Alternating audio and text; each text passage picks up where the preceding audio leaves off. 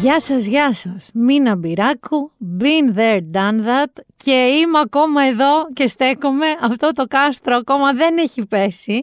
Παιδιά, τι είναι αυτό; Πέφτουν σαν τις μύχες δίπλα μας, γύρω μας, παντού.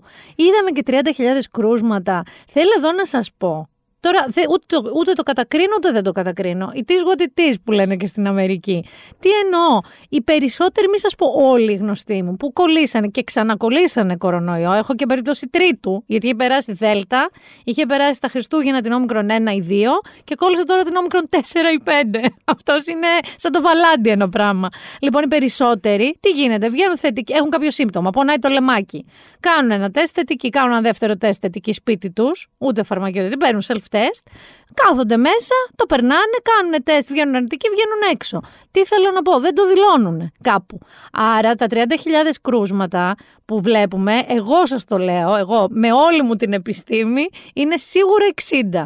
Οπότε καταλαβαίνετε τι γίνεται. Δηλαδή πλέον αυτό των Χριστουγέννων που λέγαμε πω πω τι είναι αυτό; Κάθε μήνυμα που μου σκάει κάποιος μου λέει τι έχει κολλήσει. Τώρα είναι καταρρυπάς. Όλοι. Όλοι. Είναι σαν τα θυμάσαι κάτι έκπο. Λέγανε και ο Τέρεν Χουί και η Ιλιάνα Κανέ. Έτσι είναι και ο Τάδε και ο Τάδε και ο Τάδε και ο Τάδε. Λοιπόν, δεν πρόκειται αυτό να αλλάξει. Δεν υπάρχει περίπτωση. Από κάπου που πήρε το μάτι μου ότι οι ξένοι δεν θα κάνουν ούτε πενθήμερη καραντίνα. Αμολυτή, τελείως. Τελείως με τη μάσκα τους. Έχουμε βέβαια και περιπτώσεις καθηγητών όπως ο κ. Καπραβέλος, ο οποίος είπε ότι αν δεν πάρουμε κάποια μέτρα, ο Σεπτέμβριος θα είναι μαύρος και άραχνος, γιατί διαφορετικά θα ήταν τσακίρ το κέφι αυτό το Σεπτέμβριο. Σε κάθε περίπτωση, παιδιά, δεν μπορώ να σας πω κάτι τώρα για τα κρούσματα. Το πιο αστείο είναι αυτό που ο Kim Jong-un έλεγε ότι είναι zero COVID policy.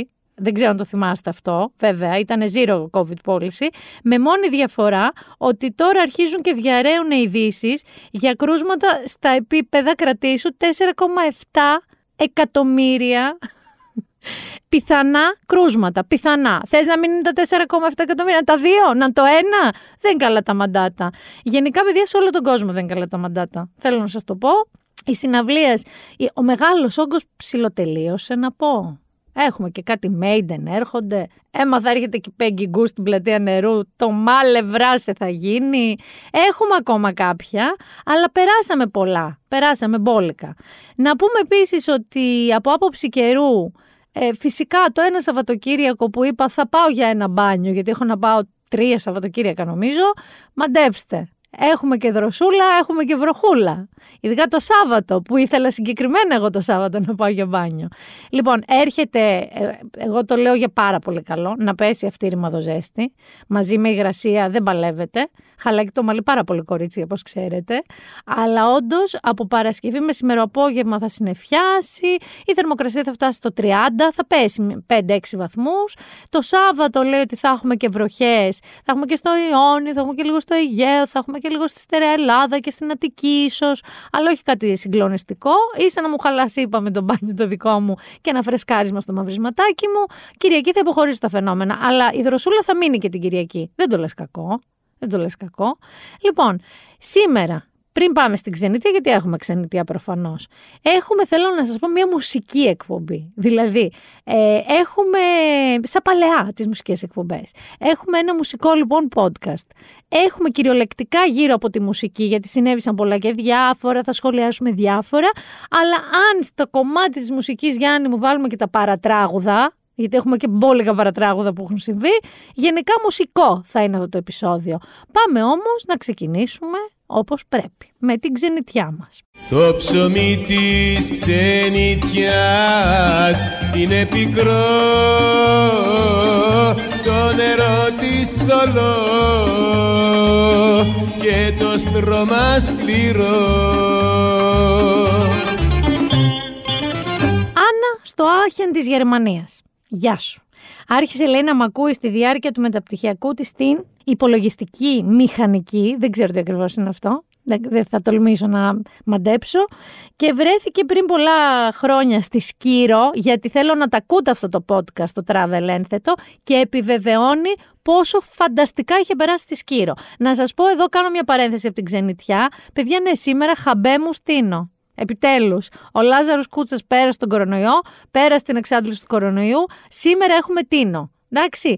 Φιλιά και στην Αυσικά τη φίλη μου, η οποία πέτυχε ακριβώς την Παρασκευή που ξεκινούσε για τετραήμερο Μάνι το podcast με τη Μάνη. Το ακολούθησε κατά γράμμα και μου είπε ότι πέρασε καταπληκτικά. Και ξαναλέω να το ακούτε αυτό το ένθετο το travel. Συνεχίζω λοιπόν. Έχουμε τη Μαρία, η οποία μου είπε ότι το podcast Been There Done That, που ταξίδεψε Γιάννη μου, στις Βαλεαρίδες, στη Μαγιόρκα συγκεκριμένα. Πήγε διακοπές, η κοπέλα δεν ζει εκεί, οπότε λέει τη συνοδεύσαμε σε όλες αυτές τις ε, connecting flights, τις ατελείωτες που τρέχεις να προλάβεις από το ένα terminal στο άλλο και έφιασε οι βαλίτσες σου να φτάσουν. Τι είναι αυτό που γίνεται, έχεις δει τι γίνεται στα αεροδρόμια με τις βαλίτσες; Έχεις δει, έχεις καταλάβει ότι από τον κορονοϊό και μετά οι εταιρείες είχαν κάνει πολλές μειώσεις στο προσωπικό. Δηλαδή, μου έχει τύχει περίπτωση φίλης με την KLM, η οποία τους είπανε ότι θα περιμένετε δυόμιση ώρες να έρθει ο πιλότος, ο οποίος κατέβηκε από άλλη πτήση, μπήκε στο δικό τους αεροπλάνο να το πετάξει. Έχουν έλλειψη και σε πιλότους. Και τους είπαν ότι τώρα δεν έχουμε προσωπικό να σας βάλουμε τις βαλίτσες, δεν θα έρθουν μαζί σας. Και τις πήραν 10 μέρες μετά. Χάνονται. Χαμός τώρα σε μεγάλα, στο JFK, όχι τώρα σε μικρά αεροδρόμια. Κλείνω αυτή την παρένθεση. Και μου λέει λοιπόν η φίλη Μαρία από τη Μαγιόρκα ότι στην πρώτη βόλτα στην πρωτεύουσα της Μαγιόρκα που είναι η Πάλμα, τι βρήκε, που το είχα θίξει εγώ, εξαιρετικό παγωτό πεπόνι. Που είχαμε πει ότι είναι πάρα πολύ ωραίο και πάρα πολύ δυσέβρετο να γίνεται από κανονικό αληθινό πεπόνι και όχι γεύση, flavor. Επίσης, Κωνσταντίνα και Αλέξανδρος, πάμε τώρα στις ε, Αμερικές. Εντάξει, μας ακούσανε στη διαδρομή προς τους καταράκτες του Νιαγάρα. Και ήρθε και στα λόγια μου και η Κωνσταντίνα όταν 12.30 ώρα τη νύχτα πήρε τηλέφωνο τη ρεσεψιόν να της πει πώς δουλεύει αυτό το διαστημόπλαιο που είχαν βάλει μέσα στο ντους με 37 κεφαλές, τζετ, κουμπιά, παρακουμπιά και διακόπτες. Επίσης, πολλά φιλιά θέλω να πω στη Μαρβάτ, δεν είδα όνομα, δεν μου πες όνομα, που είναι στο Μάστριχτ, στο ιστορικό Μάστριχτ, μας ακούει στο δρόμο για τη δουλειά και λέει: Παιδιά, όχι μόνο Άμστερνταμ στην Ολλανδία, είναι πάρα πολύ όμορφο και καταπράσινο και το Μάστριχτ. Και δύο χαιρετίσματα σε ανθρώπους που δεν είναι μέσα στην ξενιτιά. Θέλω πολλά πολλά φιλιά στη φίλη μου τη Γεωργία από τη Θεσσαλονίκη που είναι και πρώην νεοκοσμήτησα, ζούσε εδώ νέο κόσμο, αλλά για κάποιο λόγο μετακόμισε εκεί και μας ακούνε όταν κοιμήσουν τα παιδιά με τον άντρα της. Thank you γι' αυτό, γιατί είπαμε, καμιά φορά δεν είμαστε απολύτως κατάλληλοι για όλες τις ηλικίες. Και επίσης στη Θεσσαλονίκη, στη φίλη τη Φωτεινή, που μου έστειλε ένα εξαιρετικό μήνυμα και μου είπε ότι έχουμε πάει παντού μαζί της. Long weekend, στην πόλη, στην εξοχή, στο εξωτερικό, σε δουλειές, σε παντού, παντού, παντού. Μας ακούει παντού. Λοιπόν, και ευχαριστώ, ευχαριστώ πάρα πολύ. Και θέλω να επανέλθω σε μία φίλη από το προηγούμενο επεισόδιο από την Ξενιτιά, τη Μαρία από το Ντουμπάι, η οποία άκουσε το επεισόδιο για τη Μάνη και μου εξομολογήθηκε ότι η καταγωγή της είναι από τη βάθια παιδιά που λέγαμε.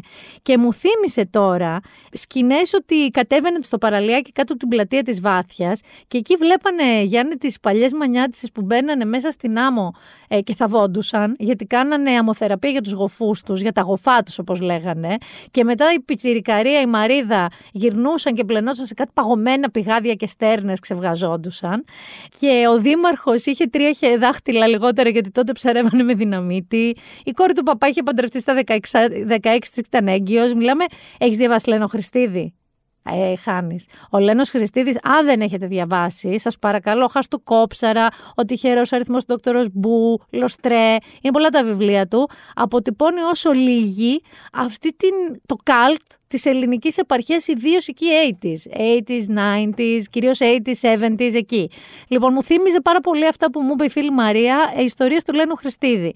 Και μου θύμισε και εμένα, όταν ήμουν μικρή, δεν ξέρω αν θυμάστε, ρε παιδί μου, τα παιδικα... τις παιδικές διακοπές στο χωριό.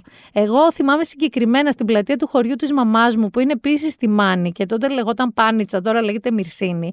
Ε, έχεις προλάβει, Γιάννη, αυτά τα υπερπαντοπολία, που είναι και καφενείο και παντοπολείο και ταβέρνα και ράβουνε και κανένα κουμπί, υπάρχει και μια μοδίστρα πίσω. Γενικά εκδηλώσεις, κάνουν εκεί βαφτίσια γάμους, όλα μαζί. Εγώ θυμάμαι που είχαν κάτι τσίχλες σε σχήμα τσιγάρου και χρυσού νομίσματος μεγάλου, οι οποίες τσίχλες ήταν εκεί από το δεύτερο παγκόσμιο, δηλαδή ήταν τόσο μη μαλακές. Θυμάμαι λοιπόν ότι παίρναμε, φορτώναμε αυτές τις τσίχλες και τι κάναμε, υπήρχε μια οικοδομή που δεν είχε χτιστεί. Και πηγαίναμε τώρα μια παρέα, 6-7 πιτσιρίκια και εξερευνούσαμε τώρα. Και βρίσκαμε, ξέρω εγώ, ένα γυαλάκι από μπύρα και λέγαμε το, αυτό είναι, δεν ξέρω, το ζουμαράδι της Καρταχένα κατάσταση. Ε, γενικά, ρε παιδί μου, αυτές οι διακοπές, δεν ξέρω αν τα τωρινά παιδιά περνάνε έτσι, άμα τα πάτε στο χωριό στου παππούδες. Αλλά ήταν φανταστικές διακοπές. Δηλαδή, ζούσαμε σε παράλληλα σύμπαντα. Εδώ να πω σε φίλους και φίλες με παιδιά, Πάρτε τους. Εγώ τότε διάβαζα τα πέντε λαγωνικά και τους μυστικούς 7 τη Σίνιτ Μπλάιτον, μιας Βρετανίδας συγγραφέα. Που ήταν αυτό ακριβώς. Μικρές συμμορίες πιτσιρικιών που μπλέκανε σε περιπέτειες. Το οποίο είναι καταπληκτικό ανάγνωσμα ακόμα και τώρα, δηλαδή ξέρω εγώ 40 χρόνια μετά τη δική μου παιδική ηλικία. Και λέγοντας ε, έτσι μαρίδες και τις διακοπές αυτές θέλω να σας πω ότι εμένα και οι διακοπές μου τα τελευταία τρία χρόνια είναι περίπου ίδιες. Δηλαδή άραγμα, παρέες, ύπνος, φαΐ, ε, με εξαίρεση το αλκοόλ. Δηλαδή είναι παιδικές διακοπές συν αλκοόλ. Θα μείνω όμως στις παιδοπαρέες. Γιατί είδες Γιάννη Stranger Things τα τελευταία δύο επεισόδια; Όχι. Τι, θα, ε, μόνο spoiler θα τρως. Τα οποία ήταν μπαμπάτσικα, σας το είχα πει. Σας το είχα πει. Τρεις ώρες ήταν σχεδόν τα δύο επεισόδια. Και κάτι μπορεί. Λοιπόν, γνώμη μου. Γνώμη. Δικαίωμα που λέει ένας φίλος. Φανταστικά δύο επεισόδια. Φανταστική σεζόν θα σας πω. Πάρα πολύ ωραίο. Βέκνα, Kate Bush, δεν σ' άρεσε εσένα. Εμένα μ' άρεσε, ήταν η πιο αγαπημένη μου μέχρι τώρα. Φοβεροί νέοι πρωταγωνιστές, ο Έντι ας πούμε, ο πρόεδρος του Hellfire Club, που παίζανε Dungeons and Dragons και ήταν λίγο nerds, λίγο metal κτλ. Και εδώ θέλω να σας πω ότι θυμάστε τι είπαμε για την Kate Bush και το Running Up the Hill το οποίο πόσα χρόνια μετά βγήκε νούμερο ένα στα παγκόσμια charts, στα αγγλικά charts και παντού. Ε, έγινε το ίδιο, επειδή ήταν σε αυτά τα δύο επεισόδια έγινε τώρα, με ένα iconic ούτως ή άλλως κομμάτι, το Master of Puppets των Metallica, ε, οι οποίοι Metallica ε, είναι συγκεκριμένα η σκηνή αυτή που σας λέω, τώρα δεν φταίω αν θα φας spoiler εσύ, δεν σου χαλάω και τίποτα, είναι ο Έντι, ο οποίος να σας θυμίσω ότι τον έχουν κατηγορήσει ότι αυτός φταίει για κάτι θανάτους που έχουν συμβεί εκεί, δεν ρίχνω spoiler άλλα. Και είναι μια σκηνή λοιπόν που παίζουν κάτι βαμπυρομεταλλαγμένε ε, από το upside down νυχτερίδες και θέλει να τους αποσπάσει την προσοχή για να γλιτώσουν οι φίλοι του. Και αυτός γενικά είναι μεταλλά, υποτίθεται τώρα στη σειρά. Και ανεβαίνει, παίρνει την κιθάρα του και αρχίζει και σολάρει. Και είναι αυτό το κομμάτι, το οποίο το καταλάβαμε από το teaser.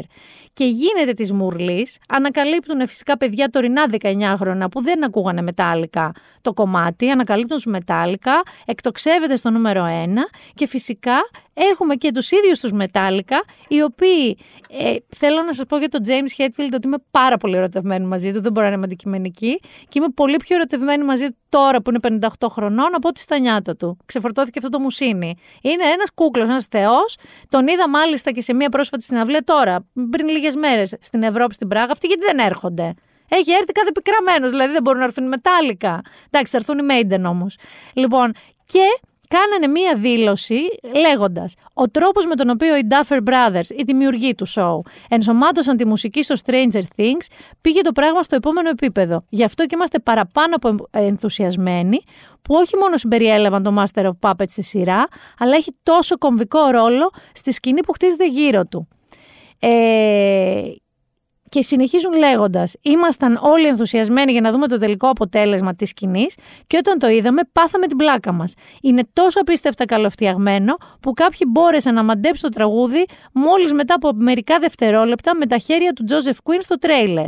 Λοιπόν, ο ίδιος ο Τζόζεφ Κουίν, ο ηθοποιός είναι αυτός που έκανε τον Έντι, είπε: Νομίζω αυτός είναι ο μοναδικός κόσμος όπου μία σκηνή σαν αυτή, δηλαδή ένας μόνος του να παίζει Master of Puppets και να πετάνε μεταλλαγμένε βαμπυρονυχτερίδες, ε, μπορεί να υπάρχει χωρίς να μοιάζει γελία. Ενώ είναι γελία, λέει, αλλά είναι διασκεδαστική και είναι το ιδανικό κρεσέντο σε αυτή την τρελή αναλλαγή σκηνών. Λοιπόν, ακούστε τώρα τι θα κάνουμε. Γιατί είναι καταπληκτικό. Πραγματικά η σκηνή είναι καταπληκτική και κρατάει ώρα, έτσι, γιατί πάει ταυτόχρονα σε διάφορα σημεία. Είναι σε πολύ κρίσιμο σημείο της σειράς, της σεζόν αυτής, το σημείο που παίζεται. Θα ακούσουμε λίγο να μπαίνουμε Master of Puppets με τον Eddie, με τον Joseph Quinn, να τζαμάρει και θα σας το μιξάρει εδώ ο Θεός, ο δικός μας άρχοντας της κονσόλας, ο Γιάννης Βασιλείου, με τον κανονικό James Hetfield από το live που σας είπα. Το στο live που έγινε στην Πράγα πριν δύο-τρεις μέρες. Πάμε λίγο έτσι. Θέλω τώρα να δυναμώσετε πάρα πολύ την ένταση. Τόσο που να εκνευρίζατε τον Δήμαρχο Αλήμου και τον Δήμαρχο των 3Β. Δεσιμπέλ, λάθος δεσιμπέλ. Πολύ. Chrissy, this is for you.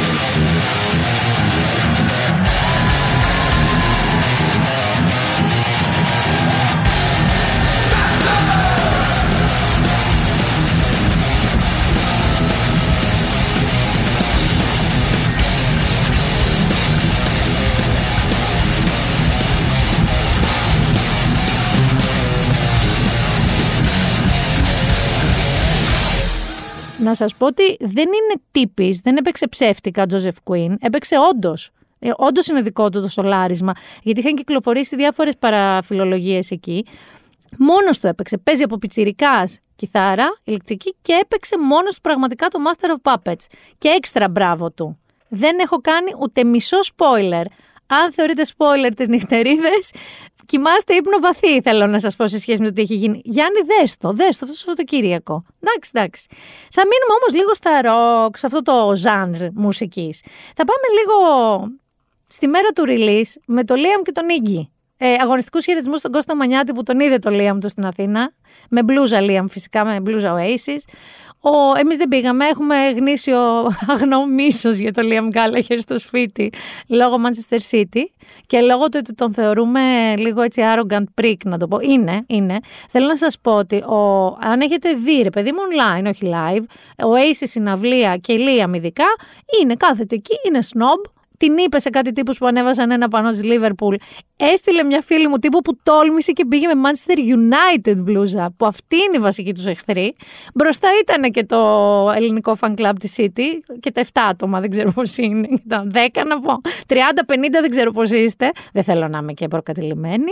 Και ήταν αυτός που ήταν. Εντάξει, είναι, είναι λίγο αλαζόνας, είναι λίγο αντιπαθής. Με τον αδερφό του δεν χωνεύονται τα ντερά τους. Θεωρώ ότι ο αδερφός του είναι λίγο ακόμα πιο αντιπαθής. Ο Νόελ, δηλαδή, θεωρώ ότι αυτός έχει πιο πολύ πρόβλημα από το Λίαμ. Παρ' όλα αυτά που του ούσουρα όμως, έχει πει και αυτό. Και επειδή έχει πει αυτό, άντε να του το δώσουμε. I said maybe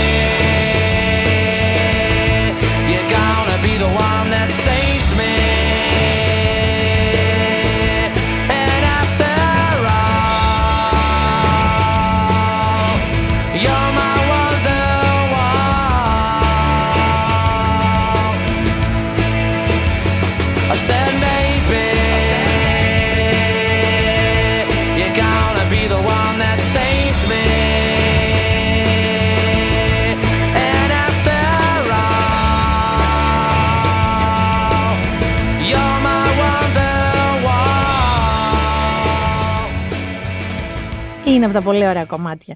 Μετά όμως, βγήκε ο ίγκη μας. Ο ίγκη μας. Ο ίγκη μας λοιπόν βγήκε όπως πάντα ημίγυμνος, με ένα παντελονάκι. Ε, 75 χρονών όμως ημίγυμνος βγήκε ο ίγκη. Ναι, με σώμα 75χρονου ημίγυμνου ίγκη. Δηλαδή, τι εννοώ, ναι, είχε αυτά τα, τα πετσιά του μεγάλου ανθρώπου. Θέλω να σας πω ότι είναι ιατρικό το θέμα. Δεν είναι ότι κάποιοι έχουν πετσιά και κάποιοι δεν έχουν. Γιάννη μου, όταν μεγαλώνουμε, ξεκολλάει το δέρμα από το μη, δεν είναι πια τόσο σφριγγυλό και κρεμάει. Εντάξει, ναι, και είχαμε και ένα ελαφρύ κούτσαμα. Είχαμε και ένα ελαφρύ βράχνιασμα. Παρ' όλα αυτά, θέλω να σας πω ότι ο Iggy είναι iconic. Είναι iconic, όπως και ο παπαγάλος του, τον έχεις δει στο Instagram. Έχει ένα συγκλονιστικό παπαγάλο που μιλάει, τα λένε. Ε, ψάξτε τον Iggy στο Instagram με τον παπαγάλο του, είναι φανταστική τύπη και οι δύο. Εγώ εδώ τώρα έχω μια ένσταση. Ωραία. Έχεις πάρει στήρι για να πας στο release. Εντάξει. Δε, αν είσαι τώρα 17 χρονών, δεν ήξερες, δεν ρώταγες. Αν όμως δεν είσαι, που δεν ήταν οι περισσότεροι, ήταν 35, 40, 45, 50, εντάξει. Άρα ξέρεις τον Iggy Pop. Ξέρεις πότε ο άνθρωπος αυτός ήταν νέος. Πάρα πολλά χρόνια πριν. Μιλάμε για 40 χρόνια πριν. OK. Okay.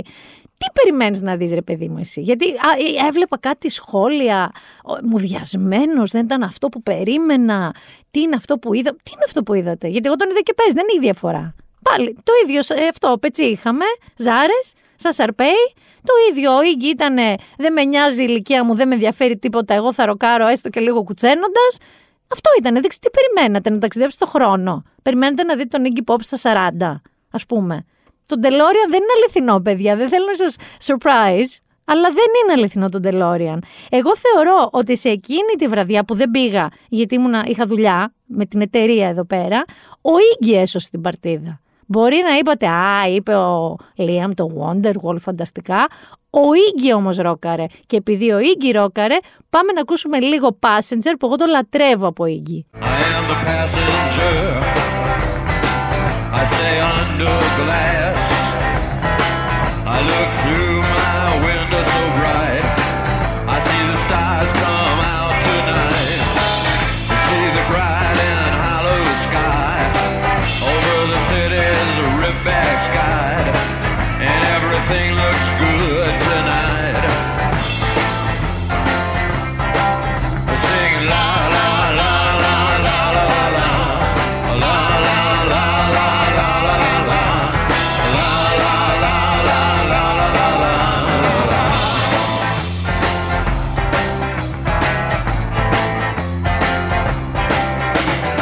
Θα συνεχίσω λίγο με την τρίτη ηλικία. Θα συνεχίσω λίγο με την τρίτη ηλικία.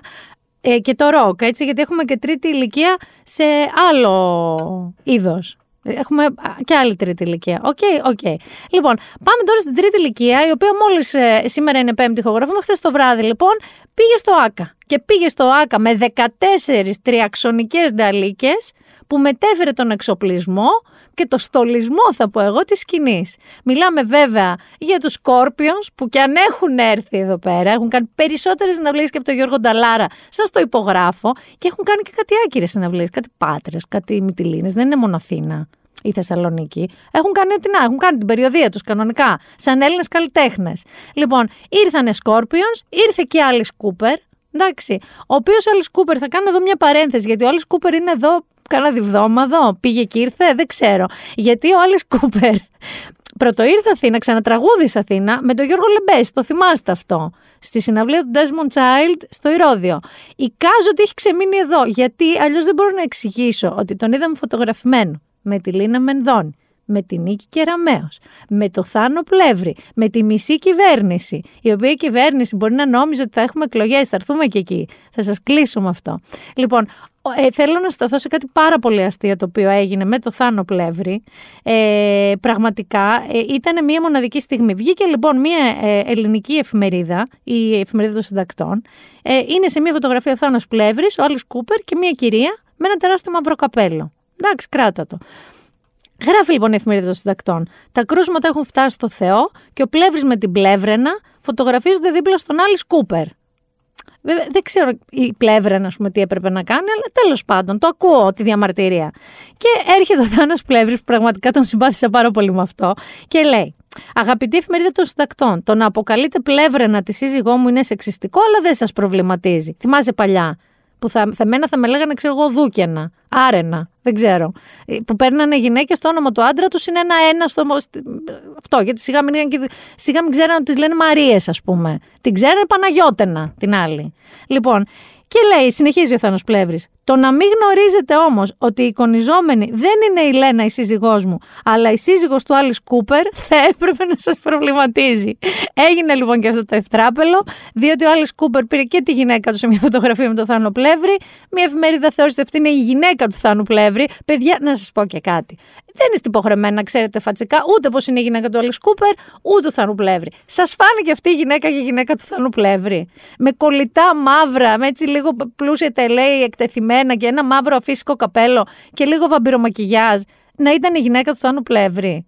Δεν- Εντάξει, μπορεί, ναι, τίποτα δεν αποκλείεται σε αυτή τη ζωή. Αλλά εγώ εκ πρώτης δεν θα έλεγα ότι είναι η πλεύρενα, ρε παιδί μου, θα έλεγα ότι είναι η κουπέρενα. Εντάξει. Γυρίζω όμως στη συναυλία. Λοιπόν, ο Άλλη Κούπερ μετά τον Γιώργο Λεμπέση βγήκε με κάποιους πιο ε, ταιριαστούς του. Θέλω να σας πω ότι combined η ηλικία του Άλλη Κούπερ με τον Κλάους Μάινε. Πόσο είναι; 148 ετών. Είναι 74 χρονών έκαστος. Αν βάλουμε και τον άλλον μελών, μισό αιώνα ζωής ήταν πάνω στο stage. Ε, τα σπάσαν όμως, έτσι. Τα σπάσαν. Δηλαδή, ο Άλλη Κούπερ, ο Άλλη Κούπερ δεν απογοήτευσε. Δεν βγήκε εκεί να τραγουδάει για τα μάρμαρα του Παρθενώνα. Έβαλε στενά δερμάτινα παντελόνια. Τη ζώνη αυτή. Βγήκε με ζουρλομανδία. Τραγούδισε με πατερίτσα και ματωμένα που κάμισα. Έβγαλε κάτι μαχαίρια και ένα πλαστικό μωρό. Ντύθηκε βαμπύρ κομπέρ με κατακόκκινο σμόκινγκ και αυτό το ψηλό καπέλο. Μετά τον, ε, στο τέλος, τα τριαξονικά που σου είπα φέραν και ένα κάστρο που χτίσανε πάνω στη σκηνή, έτσι. Ένα κάστρο κανονικό. Τύπου, πώς το λένε, ε, Τρανσιλβανία. Τέτοια κατηγορία. Λοιπόν, και στο τέλος, όσοι το ξέρουν λίγο τις εμφανίσεις του το περίμεναν, υπήρχε και μια γκυλοτίνα που έπεσε και τον αποκεφάλισε. δηλαδή έδωσε ρε παιδί μου στο κοινό του, έδωσε το πλαστικό κομμένο κεφάλι του Άλλη Κούπερ, έκανε μια βολτίτσα στη σκηνή και μετά ξαναγεννήθηκε από τις τάχτες του. Είχε show. Ήταν οριακά στις παρυφές του Kids, ήταν οριακά σαν να βλέπεις ένα performance, αλλά αυτός ήταν ο Άλλη Κούπερ. Και ο Άλλη Κούπερ τα άσπασε.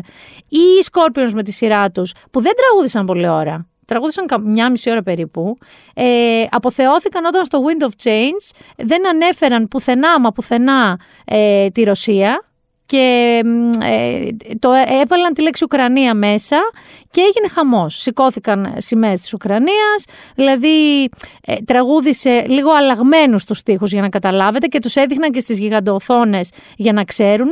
Εντάξει, είπε και το Like a Hurricane, είπε και το, πώς το λέγανε, μολε- το Still Loving You, χαμός έγινε. Όλοι οι 55 στις κερκίδες και στην αρένα, δεν ξέρω που βρίσκονται σήμερα και στην κατάσταση είναι η μέση τους, αλλά παιδιά τα σπάσανε. Θέλω λίγο να, να συνεχίσουμε όμως τώρα. Όχι, πριν συνεχίσουμε. Δεν χρωστάμε και λίγο Alice Cooper. Χρωστάμε λίγο. Ο άνθρωπος σου λέω μέχρι έβγαλε μωρά μαχαίρια και αποκεφαλίστηκε μόνος του στο τέλος. Ε, ένα poison είναι όλο δικό του. Your cruel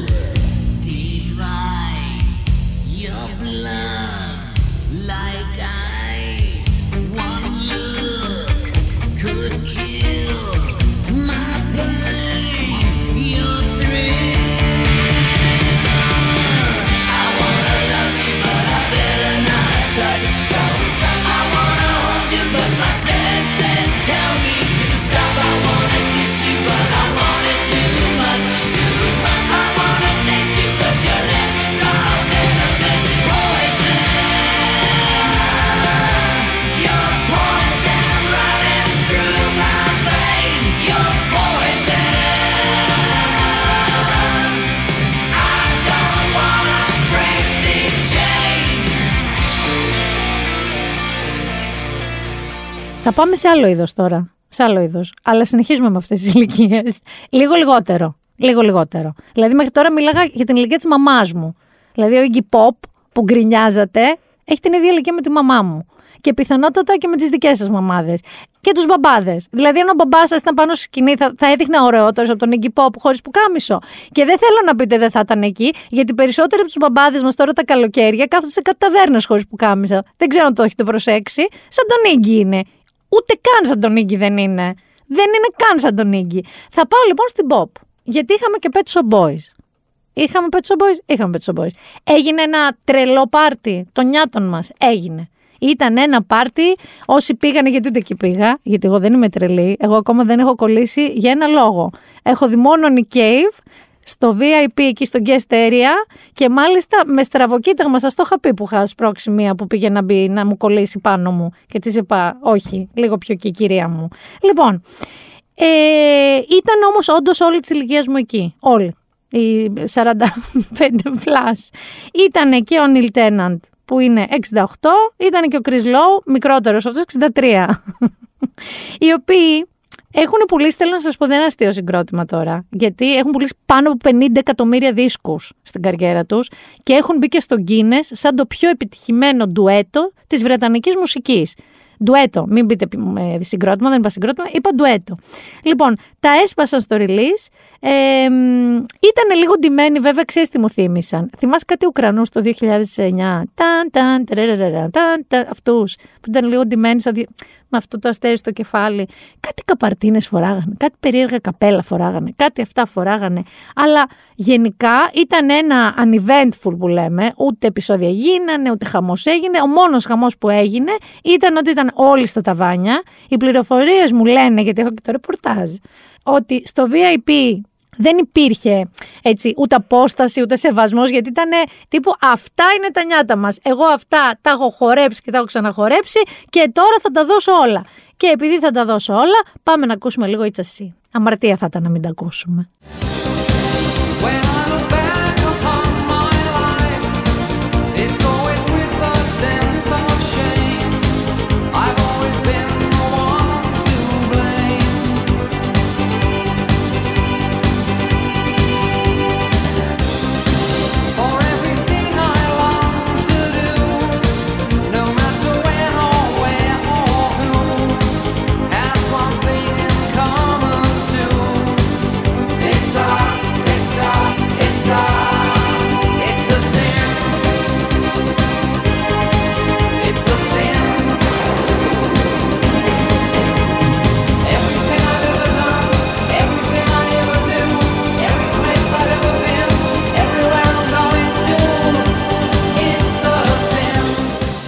καταλήγουμε τώρα, ε; Τι πού καταλήγουμε. Ότι το 80% των συναυλιών της φετινής Αθήνας ήρθε και Πάτη Σμιθ. Τα έχουμε πει. Φανταστική Πάτη Σμιθ. Γενικά πάντω ήταν ένας θρίαμβος της τρίτης ηλικίας. Εγώ εκεί θέλω να σταθούμε. Δηλαδή, ο μέσος όρος ηλικίας ήταν τα 70. Μέσος όρος ηλικίας. Να πω και 68, να με δίκαιη. 68 με 70. Δεν έχω κάνει τα μαθηματικά μου, αλλά νομίζω κάπου εκείνο μέσος όρος ηλικίας. Γιατί ούτε ο Κέιβ είναι κανένα μπεμπάκι, έτσι. Με- Δεν είναι, 60 χρονών είναι και ο άνθρωπος.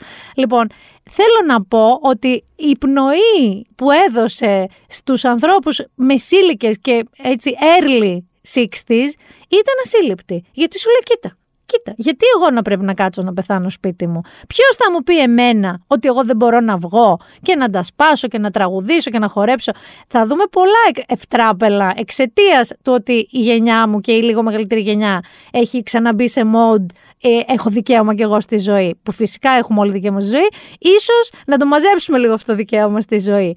Και πού πάω τώρα; Γιατί υπήρξε και ένα iconic έτσι, μια στιγμή έτσι, επική για τη νεολαία. ναι, είπα τη λέξη νεολαία. Και φυσικά μιλάω για το Lex. Μιλάω για τη συναυλία του Lex στο γήπεδο του Πανιωνίου, που ήταν να γίνει αλλού, αλλά επειδή έγινε sold out σε ντετέ και θέλαν μεγαλύτερο χώρο, ήρθαν στο ιστορικό γήπεδο του Πανιωνίου Γιάννη μας. Είναι ιστορικό το γήπεδο του Πανιωνίου. Ο Λέξ έχει και το περίφημο τραγούδι Μπόμπαν, που έχει δημιουργεί μια έξτρα συγκίνηση στη Νέα Σμύρνη. Και εκεί ξαφνικά ο κόσμος ανακάλυψε ότι ένας μικροκαμωμένος τύπος από τη Θεσσαλονίκη μάζεψε 20-25 κόσμο σε μια ατμόσφαιρα, λες και βλέπανε μπροστά Ρεάλ Μπαρτσελώνα, από το πόσο κόκκινο ήταν που είχαν ανάψει διάφορα δαδιά, δεν ξέρω τι είχαν ανάψει. Νομίζω είχαν απαγορεύσει τα στυλό και κάτι άλλο, δεν θυμάμαι τι είχαν επιτρέψει, για να μην πνιγούν μέσα μόνοι τους. Γίνεται της κακομήρα. Ε, γέλαγα γιατί την άλλη μέρα άκουγα κόσμο που έλεγε λοιπόν στα σημερινά κρούσματα θα μετρήσουμε 25.000 του Lex και από εκεί και πέρα μετράμε. Γιατί ήταν παιδιά το είχαν γεμίσει στο μη περαιτέρω. Ανακάλυψε λοιπόν ο κόσμος, νέος και μη και κυρίως οι νέοι το ξέρουν οι μεγαλύτεροι, το Lex. Και πάθανε ένα ταυτόχρονο, οπ, τι έχουμε εδώ. Είχα πολλά περιστατικά α, μεγάλων ανθρώπων, πενηντάριδων, που επειδή είδαν αυτό το χαμό που έγινε, επειδή έψαξαν και είδαν ότι ο Λέξ δεν έχει δώσει και καμιά συνέντευξη, μία νομίζω έχει δώσει πιο παλιά. Οπότε προσπαθούσαν να βρουν κάτι για αυτό το φαινόμενο και άκουσαν και λίγο Λέξ. Και μερικοί πάθανε πόρωση, τύπου πού βαράω το τατουάζ του. Γιατί είναι ένα φαινόμενο. Μερικοί πάθανε ένα ότι δεν καταλαβαίνω τι είναι τώρα αυτό που γίνεται, αλλά είναι κάτι σημαντικό μάλλον αυτό που γίνεται. Διάβασε και τεράστιες κορώνες ότι είναι η συναυλία, στιγμιότυπο, καμπή της νέας μεταπολίτευσης κτλ. Μέχρι και η αιστεία, ναι αυτή η εφημερίδα με τις δασίες και τις περισπομένες, ασχολήθηκε με το λέξη και όχι οπουδήποτε. Στο εξώφυλλό τη, παιδί μου, στο κεντρικό θέμα, στο κεντρικό χτύπημα. Η οποία αιστεία έγραψε λοιπόν, σας θυμίζω ότι είχε δασίες περισπρωμένε κτλ. Ταπεινωμένοι και πεινασμένοι αποδοκιμάζουν την δημοκρατία. Και από κάτω λιντάκι πως ένας ράπερ με στίχους για τις αφραγγίες κατάφερε να συγκεντρώσει 20.000 νέους στη Νέα Σμύρνη. Όταν ένα πολιτικό κόμμα δεν μπορεί να συγκεντρώσει με το ζόρι ούτε 2.000 οπαδούς του. Τι μας διαφεύγει; Καταλαβαίνεις τι έγινε. Καταλαβαίνεις τι έγινε ότι ήταν μέχρι η αιστεία ασχολήθηκε με το Λέξ. Δηλαδή ο Λέξ αυτή τη στιγμή, ο οποίος δεν έκανε δήλωση πουθενά φυσικά, ε, ήξερε ότι θα γίνει όλος αυτός ο χαμός. Και επίσης κα- έχει κατεβάσει νομίζω και από το Μάιο οποιοδήποτε άλλο ποστάρισμά του στο Instagram. Είχε μόνο την καινούρια του δισκογραφική δουλειάρα και τα μεσημεριανάδικα γιατί φυσικά και ασχολήθηκαν και αυτά δεν βρίσκανε κάτι για το Lex. Και λέγανε διάφορα. Είχαν βρει μια κοινή συνάντησή του on stage με το Light που είχε γίνει νομίζω σε ένα μεγάλο gathering ε, hip hop και trap μαζί που είχε γίνει το 21, αν δεν κάνω λάθος. Το 20, την, το έχω δει και εγώ αυτό το στιγμιότυπο. Οπότε άρχισαν να τον βάζουν στον ίδιο ντορβά με τους trappers. Άρχισαν να λένε. ε, Εν τω μεταξύ, οι άνθρωποι που πήγαν εκεί, παιδιά, ζήσανε κάτι, πώς να σας πω.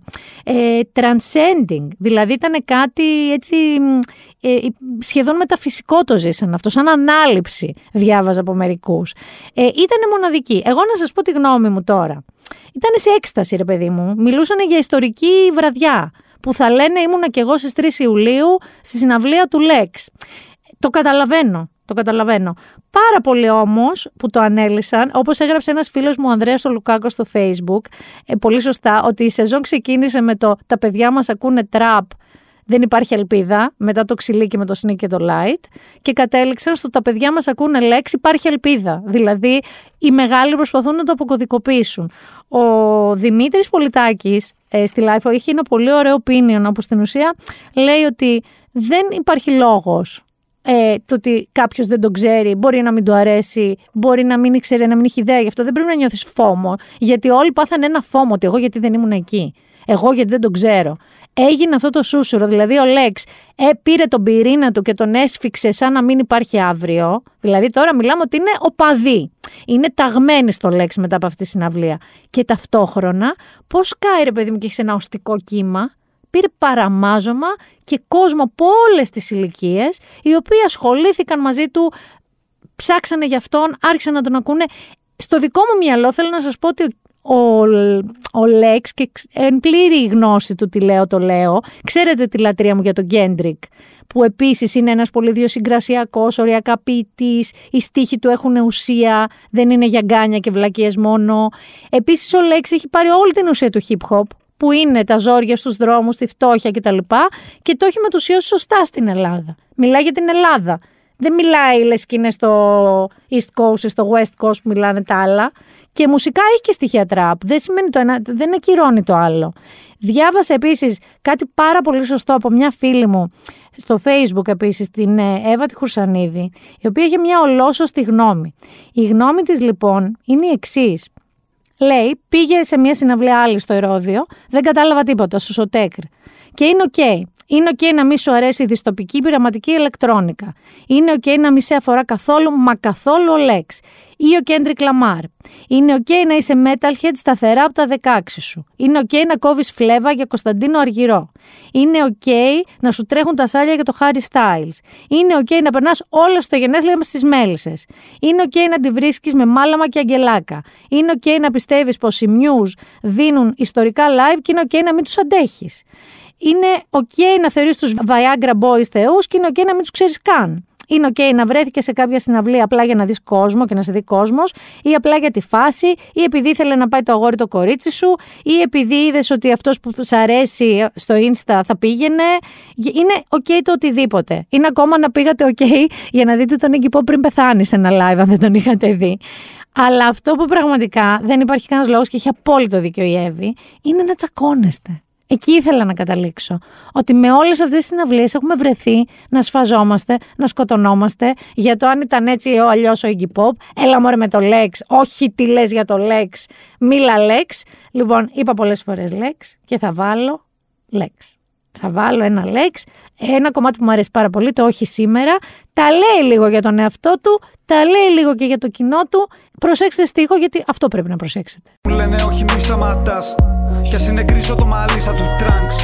Πως κερδίζει ενώ λέει τα ίδια. Μεταξύ μας δεν νικιέται η αλήθεια. Δεν μιλάω εγώ μιλά τα παιχνίδια. Μάικλ Τζόρνταν χωρίς τα δαχτυλίδια. Είμαι Βαλκάνιος πιστόλια σαν τα χρέη μου. Έχω την επιβίωση στο DNA μου Έχω το FIFA καρφωμένο μες στο play μου. Φυλλάδες να ζητάνε συνεντεύξεις μες στο email μου. Το πουλο. Έχω το σεβασμό των αντιπάλων. Μια θέση μες στην playlist μικρών και μεγάλων. Με συγκρίνουνε με αυτόν και τον άλλον. Το έκανα να φαίνεται εύκολο μάλλον. Θέλουνε να μάθουν πως το έκανα. Ζω και μ' αγαπάνε σαν να πέθανα. Μ' ακούνε στα κρυφά πίσω απ' τα σίδερα. Με χαζεύουνε ψηλά πάνω απ' τα σύννεφα. Ξέρω τι θα χάσω αν δεν κερδίσω. Γι' αυτό δακρύζω μόνο όταν κοιτάζω πίσω Δεν θα έρθω σήμερα Όχι σήμερα Ψηλά πάνω απ' τα σύννεφα Θες να πάμε τώρα λίγο στα παρατράγουδα; Γιατί τα ξέρετε με την κανονική μουσική. Όχι ότι ήταν κανονική μουσική όλα αυτά που είπαμε. Να πάμε λίγο στα παρατράγουδα όμως. Το, το πρώτο παρατράγουδο είναι πολύ σχετικό με το τραγούδι. Πάμε να ακούσετε ένα αποσπασματάκι να καταλάβετε για ποιον θα πούμε. Είπα να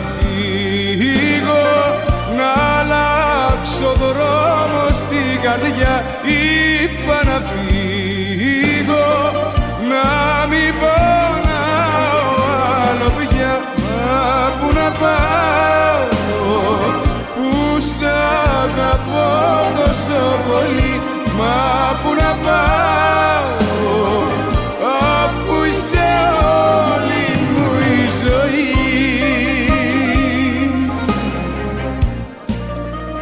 Μα πού να πάω, πήγε. Πού πήγε, στη στενή. Πώς το λένε, στην ψηρού, στη φυλάκα, για να μιλήσω λίγο στην ορολογία του. Θέμη Αδαμαντίδης. Καταπληκτικός λαϊκός τραγουδιστής, από τους καλύτερους που έχουμε. Το τελειώσαμε αυτό, το λίγουμε αυτό. Ναι, ναι, ναι. Θυμάστε ότι πολύ καιρό τώρα μέσα στον κορονοϊό, νομίζω κάθε εβδομάδα, κάθε δύο εβδομάδες τον συλλαμβάνανε σε μια παράνομη χαρτοπαικτική λέσχη, σε μια μπαρμπουτιέρα, σε διάφορα τζογαριστικά σημεία, σημεία τζόγου. Ξεκάθαρα είχε ένα θέμα με τον τζόγο, αλλά είχε γίνει λίγο σαν αστείο. Α, πάλι πιάσαν το Θέμη Αδαμαντίδη σε μια λέσχη. Οκ. Δεν είναι ακριβώς αστείο, βέβαια, όταν συνειδητοποιείς μετά από τόσες συλλήψεις ότι ο άνθρωπος αυτός έχει ένα θέμα με τον τζόγο, αλλά είναι η, η, η βλάβη που προκαλεί είναι στον εαυτό του. Και γίνεται τώρα όμως ένα τεράστιο μπραφ και ο Θέμης Αδαμαντίδης, όπου να πάω, μα πού να πάω, ε, δεν αφορά μόνο η βλάβη τον εαυτό του. Γιατί έρχεται η νυν του, ο ίδιος υποστηρίζει ότι είναι πρώην του, μιλάει για ένα περιστατικό βίας, καταγγέλει βασικά στην αστυνομία, ένα περιστατικό βίας κλωτσοπατινάδας, ενώ τον περίμενε λέει δύο ώρες στο αυτοκίνητο έξω από ένα μέρος όπου ο ίδιος ε, τζόγαρε, τον περίμενε να τελειώσει. Αυτός θεώρησε ότι δεν ξέρω, γλυκοκοίταγε ένα ταξιτζή. Η περιγραφή της σοκάρει, τη βούτυξε λεπτά μαλλιά, χαστούκια, κλωτσίες, χαμός. Και ανοίγει τώρα ένα ασκός του αιώλου, όπου αρχίζουν και βγαίνουν κι άλλα. Κι άλλα. Βγάζει κάτι φωτογραφίες, βγάζει κάτι βίντεο, ε, βγάζει διάφορα. Να ακούσουμε λίγο όμως την ηρωνία, γιατί αυτό που λέμε τη, λίγο μαγιά, δεν μπορώ να πω την έκφραση. Ό- Όλοι είναι μαγιά, μπιπ, μπιπ, φινιστρίνη. Είναι μια μεγάλη έκφραση που αφορά με τη μαγιά. Λοιπόν, πάμε να ακούσουμε λίγο το Θέμη Αδαμαντίδη όταν ε, ήταν οι δημοσιογράφοι μπροστά, μετά ακριβώς από τη σύλληψή του, όταν οδηγείται με τα ρούχα που ήταν και τα χεράκια δεμένα αλλά κάτω από ένα σακάκι, οδηγείται στο δικαστή, στην Οσαγγελέα. Ρε καλώς τα τα παιδάκια. Τι κάνετε παιδιά, καλά είστε; Όπως και το δικό σας και καλύτερο. Ευχαριστώ πολύ. Πηγαίνετε σπίτι τώρα. Ηρωνία, ξεκάθαρη, καλώ τα παιδάκια και τι θέλετε κτλ. Λοιπόν, μετά από την ε, νυν πρώην, ανάλογα από ποιος αφηγείται την ιστορία, σύντροφό του, βγήκε και η πρώην γυναίκα του όμως. Με την οποία έχει και δύο παιδιά. Η οποία δεν είναι ελληνικής καταγωγής η γυναίκα και δεν είναι και εδώ, λοιπόν. Και βγήκε και κατήγγειλε τα ίδια. Και αρχίζει τώρα μία ιστορία η οποία μάντεψε με ποιον έχει μια κατάληξη. Διότι ο Θέμης Αδαμαντίδης κάποιον προσέλαβε για να τον υπερασπιστεί. Και ποιος είναι αυτός; Είναι ο Αλέξο Κούγιας. Και τι κάνει συνήθως ο Αλέξο Κούγιας, τον είδαμε τώρα και σε άλλες δίκες πρόσφατες. Δεν είναι ότι προσπαθεί να στήσει μια υπερασπιστική γραμμή βάσει στοιχείων που αποδεικνύουν την αθωότητα του πελάτη του, δηλαδή του Θέμη Αδαμαντίδη. Στείνει μια υπερασπιστική γραμμή πάνω στο να διαλύσουμε τις προσωπικότητες και τους χαρακτήρες αυτών που τον μηνύουν ή αυτού που μηνύει το δικό του πελάτη. πάμε να ακούσουμε ένα τόσο δαδείγμα από μια συνέντευξη που έδωσε στο Mega Channel. ο κύριος Ανταμαντίδης και για την πρώτη και για τη δεύτερη κυρία ε, είναι χρυσοτόκος όρνηθα. Και ορισμέ... υπάρχουν μια- ένα είδος γυναικών που δεν είναι σαν αυτές τις γυναίκες περήφανες που έχουν τη δουλειά τους, την αξιοπρέπειά τους και επιλέγουν έναν άντρα να είναι ο σύντροφός τους. Ορισμένες από τις γυναίκες αυτές επιλέγουν ανθρώπους με ιδιαίτερες ευαισθησίες όπως είναι ο κ. Αδαματίδης, με πάρα πολλά χρήματα και νομίζουν ότι μπορούν με αυτόν τον τρόπο να γίνουν ταμείες των συγκεκριμένων ανθρώπων. Εντάξει, δεν ήταν ένα Εκεί- παιδάκι όμως, κύριε Κούγιο, ο κύριος Αδαμαντίδης. Δεν μπορεί Ε, κάθε επειδή φορά να ο έπεφτε κύριος σε Αδαμαντίδης γυναίκες που τον Δεν είναι καν εκμεταλλεύονταν. παιδάκι. Επειδή ο κ. Αδαμαντίδης δεν είναι καν παιδάκι, γι' αυτό το λόγο, όταν κα- αντιλαμβάνεται πλέον ότι αυτές οι, του υφείς οι κυρίες δεν ενδιαφέρονται για τα συναισθήματά του, για την προσωπικότητά του, αλλά το μόνο που τους ενδιαφέρει είναι να πάρουν το ταμείο στα χέρια τους, να εισπράττουν τα χρήματα από τις συναυλίες του, να εισπράττουν τα χρήματα από, τους, από, τις, ε, από τα CDs τα οποία κυκλοφορεί και τα οποία όπως γνωρίζετε κυκλοφορούν σε εκατομμύρια. Θέλω λοιπόν να καταλάβετε ότι ε, ο καθένας καταλαβαίνει ποιος από τις δύο πλευρές είναι αυτός που είναι το θύμα και ποιος είναι ο δράστης. Ε, Αρκεί να δει σας πω κάποιος όμως κάτι τη με την διαδρομή- πρώτη επιτρέψτε μου, κυρία. μην διακόπτετε. Κύριε Θα σας Κούγια, δεν παρακαλέσω σας πολύ, κύριε διακόπτω. Παπαδοπούλου. Να σ- ε, Αν μόνο θέλετε μία να τελειώσω τη παρένθεση να φράση μου, κάνω. Εσείς Παρακαλώ, είστε ευγενέστατοι, δεν, δεν διακόπτετε. Πείτε μου, Σας πείτε μου, παρακαλώ, θα σας λοιπόν, ρωτήσω. Ο καθένας αντιλαμβάνεται, συγκρίνοντας ανθρώπους και βλέποντας τη διατρομή τους, ποιος είναι αυτός ο οποίος είναι θύμα του άλλου. Ο Αδαμαντίδης δυστυχώς, επειδή είναι ένας ιδιαίτερα ευαίσθητος άνθρωπος, κατ' επανάληψη έχει πέσει θύμα τέτοιας υφής κυριών. Φυσικά είναι είδος γυναικών, είναι τέτοιες. Ο Θέμης είναι ένας ταυτόχρονα γνήσιο αρσενικό και αισθηματίας και κάπως έτσι την πατάει. Λοιπόν, προφανώς. Προφανώς η δικαιοσύνη θα αποφανθεί εν τέλει, εντάξει. Αλλά οι κατηγορίες είναι σοβαρές και δεν είναι από έναν άνθρωπο, είναι από δύο ανθρώπους. Στο δικό μου μυαλό τώρα αυτές οι δύο να κάτσαν να σχεδιάσουν πώς θα του πάρουν 5 και 7 χιλιάρικα που λέει, υποστηρίζει ο κ. Κούγιας ότι έκλεψε η καταγγέλουσα από το σπίτι του. Εντάξει, δεν ξέρω, έχω δει και άλλα πράγματα να συμβαίνουν. Αλλά το θέμα είναι ότι λίγο μπάζει, δηλαδή είναι δύο οι γυναίκες και οι δύο καταγγέλνουν ίδια περιστατικά και μάλιστα όχι και κλεισμένα των θυρών μόνο. Όχι έξω τραγουδάμε μα που να πάω που είσαι όλη μου η ζωή και μπαίνω σπίτι και εκεί είναι η κλωτσοπατινάδα. Έχουν λέει περιστατικά που το έκανε μπροστά σε τρίτους, στα καμαρίνια του, στα κέντρα που τραγούδαγε, στις συναυλίες του. Το διέπρατε και μπροστά σε άλλους.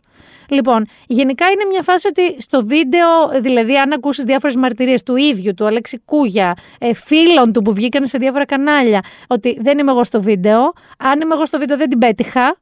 Ε, στο βίντεο δεν την πέτυχα και δεν πήγαινα να την χτυπήσω δυνατά. Ε, δηλαδή είναι τελείως διαφορετικές εκδοχές.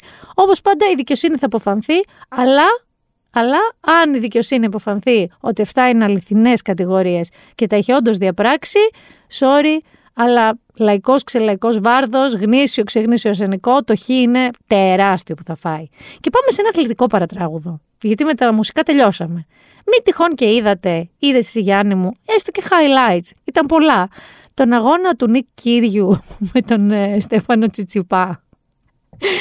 Έχεις δει ρε παιδί μου ένα, πώς, στα καρτούν το μπαρούτι με το φυτίλι και κάτι που ανάβει. Δεν υπήρχε. Τον είδα αυτόν τον αγώνα, τον είδα κανονικά από το σπίτι μου τον είδα αυτόν τον αγώνα. Λοιπόν, δεν, δηλαδή ο διαιτητής, αυτός που κάθεται εκεί στο, στο ψηλό το καρκλίνο, ε, δεν πίστευε στα αυτιά του ούτε οι linesmen, ούτε ο κόσμος. Καλά, ο κόσμος ήταν λίγο γηπαιδικός. Ήταν λίγο ε, εξέδρα επισήμων Πανιωνίου όμως.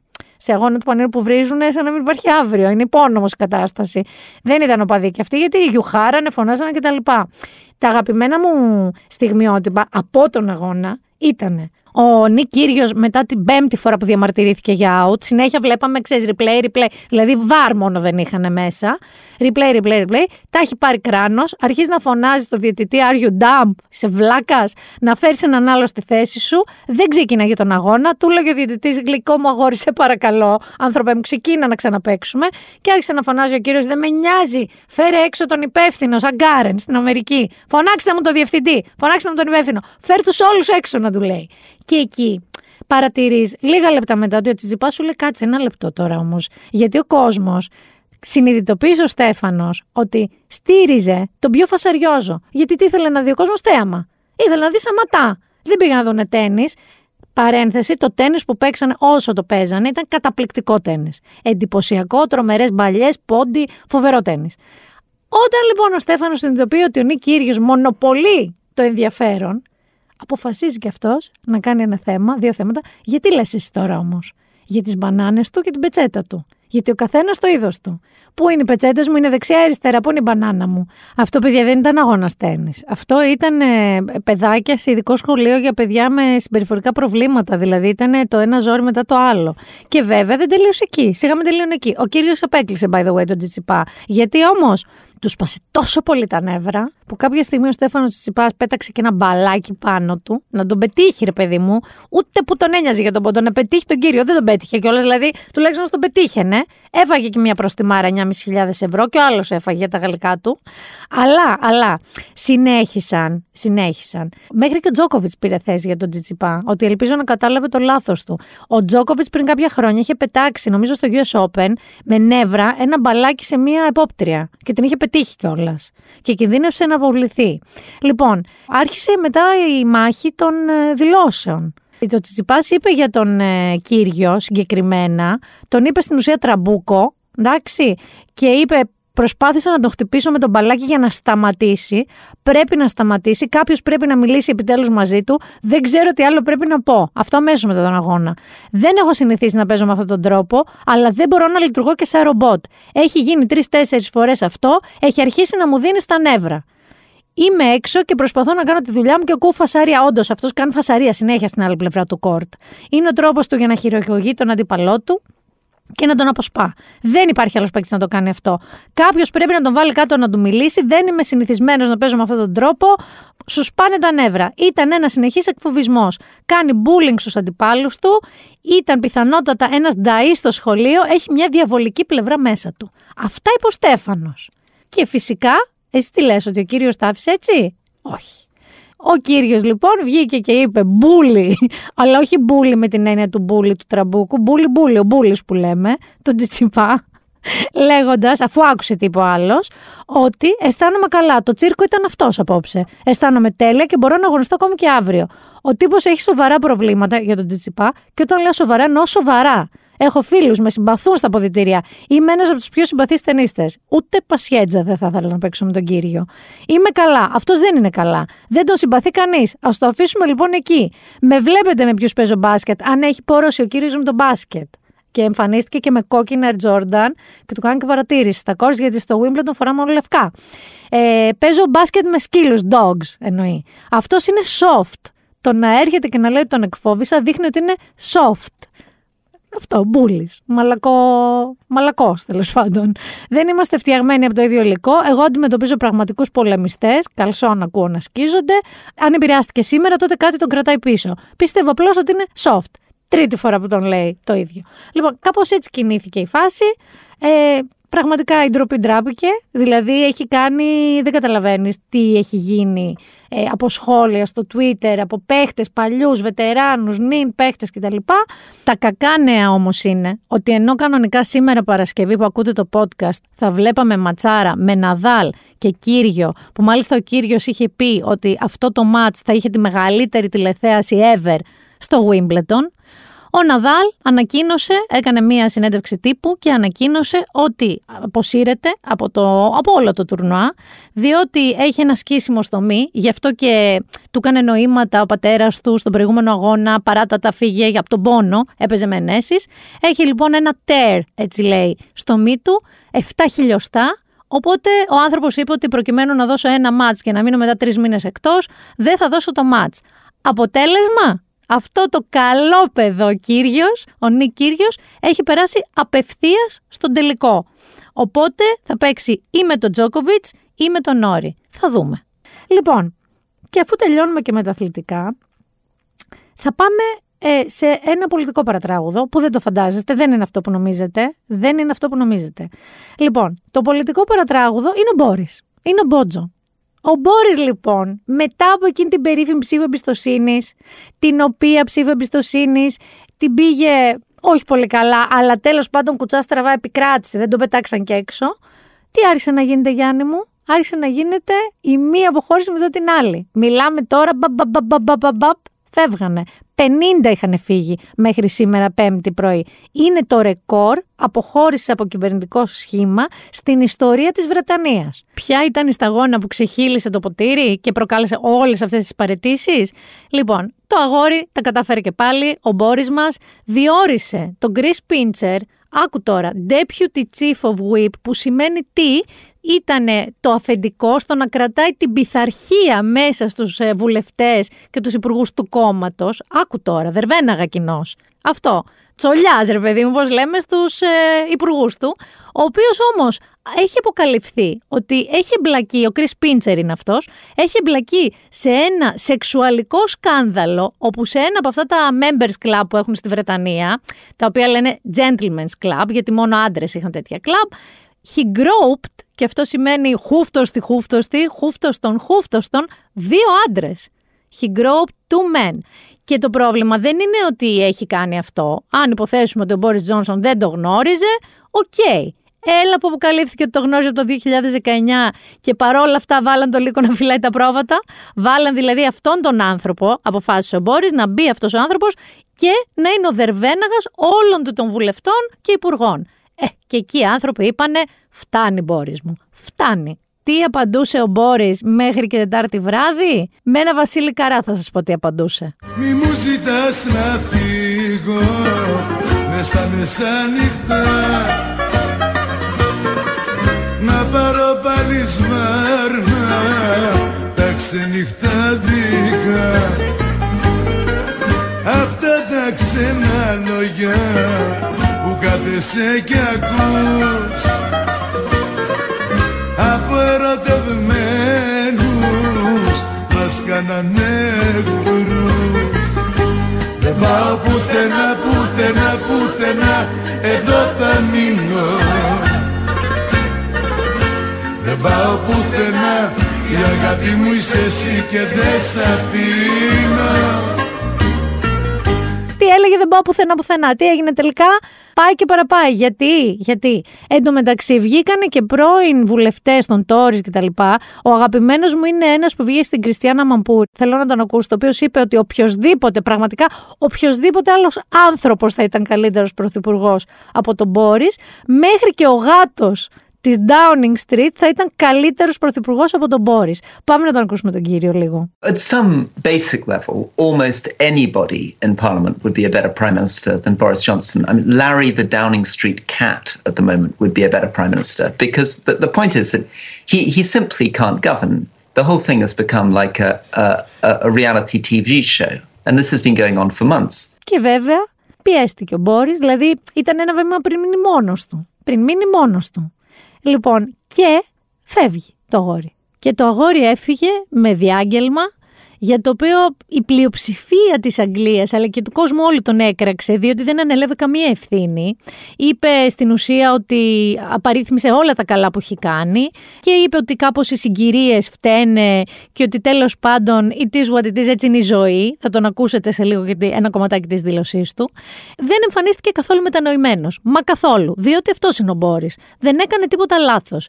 Χαιρέτησε, είπε στους Tories να συνεχίσουν, στους οπαδούς των Tories να συνεχίσουν να στηρίζουν την παράταξη και όπως σας ξαναείπα είπε ότι θα θέλει πολύ να μην φύγει από την ωραιότερη δουλειά του κόσμου αλλά έτσι είναι η ζωή. Για πάμε να τον ακούσουμε. I know that there will be many people who are relieved and uh, perhaps quite a few who will also be disappointed. And I want you to know how sad I am to be giving up the best job in the world. Τον ακούσατε.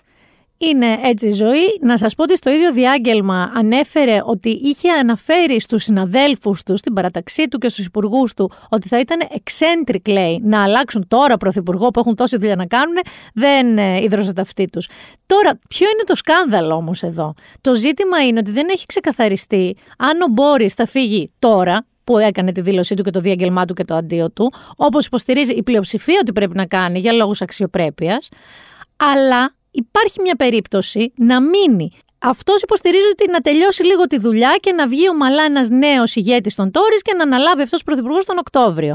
Τι λένε οι κακές γλώσσες, Γιάννη μου, γιατί δεν φεύγει ακόμα, Γιατί 30 Ιουλίου, στην εξοχική κατοικία που παραχωρεί το κράτος στον πρωθυπουργό της Μεγάλης Βρετανίας, στο Checkers, έχει κανονίσει τι, Γιάννη μου, έχει κανονίσει τη γαμήλια του δεξίωση. Έχει παντρευτεί αλλά λόγω και καλά κορονοϊού δεν είχε κάνει μεγάλο πάρτι, είχε κάνει 30 μεγάλα άλλα πάρτι. Οπότε είχε κανονίσει να κάνει το γάμο του 30 Ιουλίου στο Checkers. Οι κακές λοιπόν γλώσσες λένε ότι γι' αυτό δεν ξεκουμπίζεται άμεσα. Περιμένει να γίνει αυτό. Ε, το φάμε και το καλοκαίρι, να έρθει και ο Σεπτέμβριος, να μείνει μέχρι τον Οκτώβριο. Ο ίδιος ακόμα δεν έχει πει τι θα κάνει ακριβώς. Οπότε δεν γνωρίζουμε, οπότε δεν μπορεί και να παροθέσει. Θέλετε να σας πω τη δική μου πιθανότητα; Δεν θα φύγει μέχρι τέλος Ιουλίου. Σιγά μη χαλάσει το γάμο του. Λοιπόν, και έχουμε και άλλο αγαπημένο αγόρι. Έχουμε και ήλον. Σήμερα μου κάναν τη χάρη και τα δύο αυτά αγόρια. Λοιπόν, έχουμε ήλον. Ο ήλον πήγε και δεν τον ποντίφικα, Γιάννη. Πήγε και δεν τον ποντίφικα βεβαίως στο Βατικανό. Και τον είδε οικογενειακός. Όχι όλοι όμως. Δεν ήταν όλοι. Ξέρεις πόσα παιδιά έχει πια ο ήλον. Εννιά. Εννιά βέβαια. Θα λύσει μόνος του το, το πρόβλημα ε, της υπογεννητικότητας σε όποιες χώρες πρέπει. Λοιπόν, τα δύο τελευταία όμως, γιατί είχε 7 μέχρι πριν δύο εβδομάδες, που ξέραμε. Άκου τώρα τι έγινε. Θυμάσαι όταν έκανε αυτό το παιδί, το R2D του, τον αλγόριθμο, με το όνομα αλγόριθμος, με την Grimes, με αυτή την περίεργη τραγουδίστρια. Αφού λοιπόν χωρίσανε, ξαφνικά πριν ε, δύο-τρει μήνες, προέκυψε ένα δεύτερο παιδί. Της Grimes, πάλι με τον Elon Musk, αλλά μέσω παρένθετη μητέρας. Και λέμε, τι γίνεται, ρε παιδιά, και άλλο παιδί κάνανε. Και τι μάθαμε σήμερα, ας πούμε, που μιλάμε εδώ, χτες. Μαθεύτηκε αυτό. Έχει άλλα δύο παιδιά, δίδυμα, τα οποία ξέρεις πότε γεννήθηκαν; Λίγες εβδομάδες πριν από αυτή την τελευταία του κόρη. Και μάλιστα με μια executive της εταιρείας Neuralink που έχει. Ε, θυμάσαι μια εταιρεία που ήθελε να κάπως να βάλει artificial intelligence στο μυαλό των ανθρώπων, κάτι κουλάντε παρή. Μια τέτοια εταιρεία.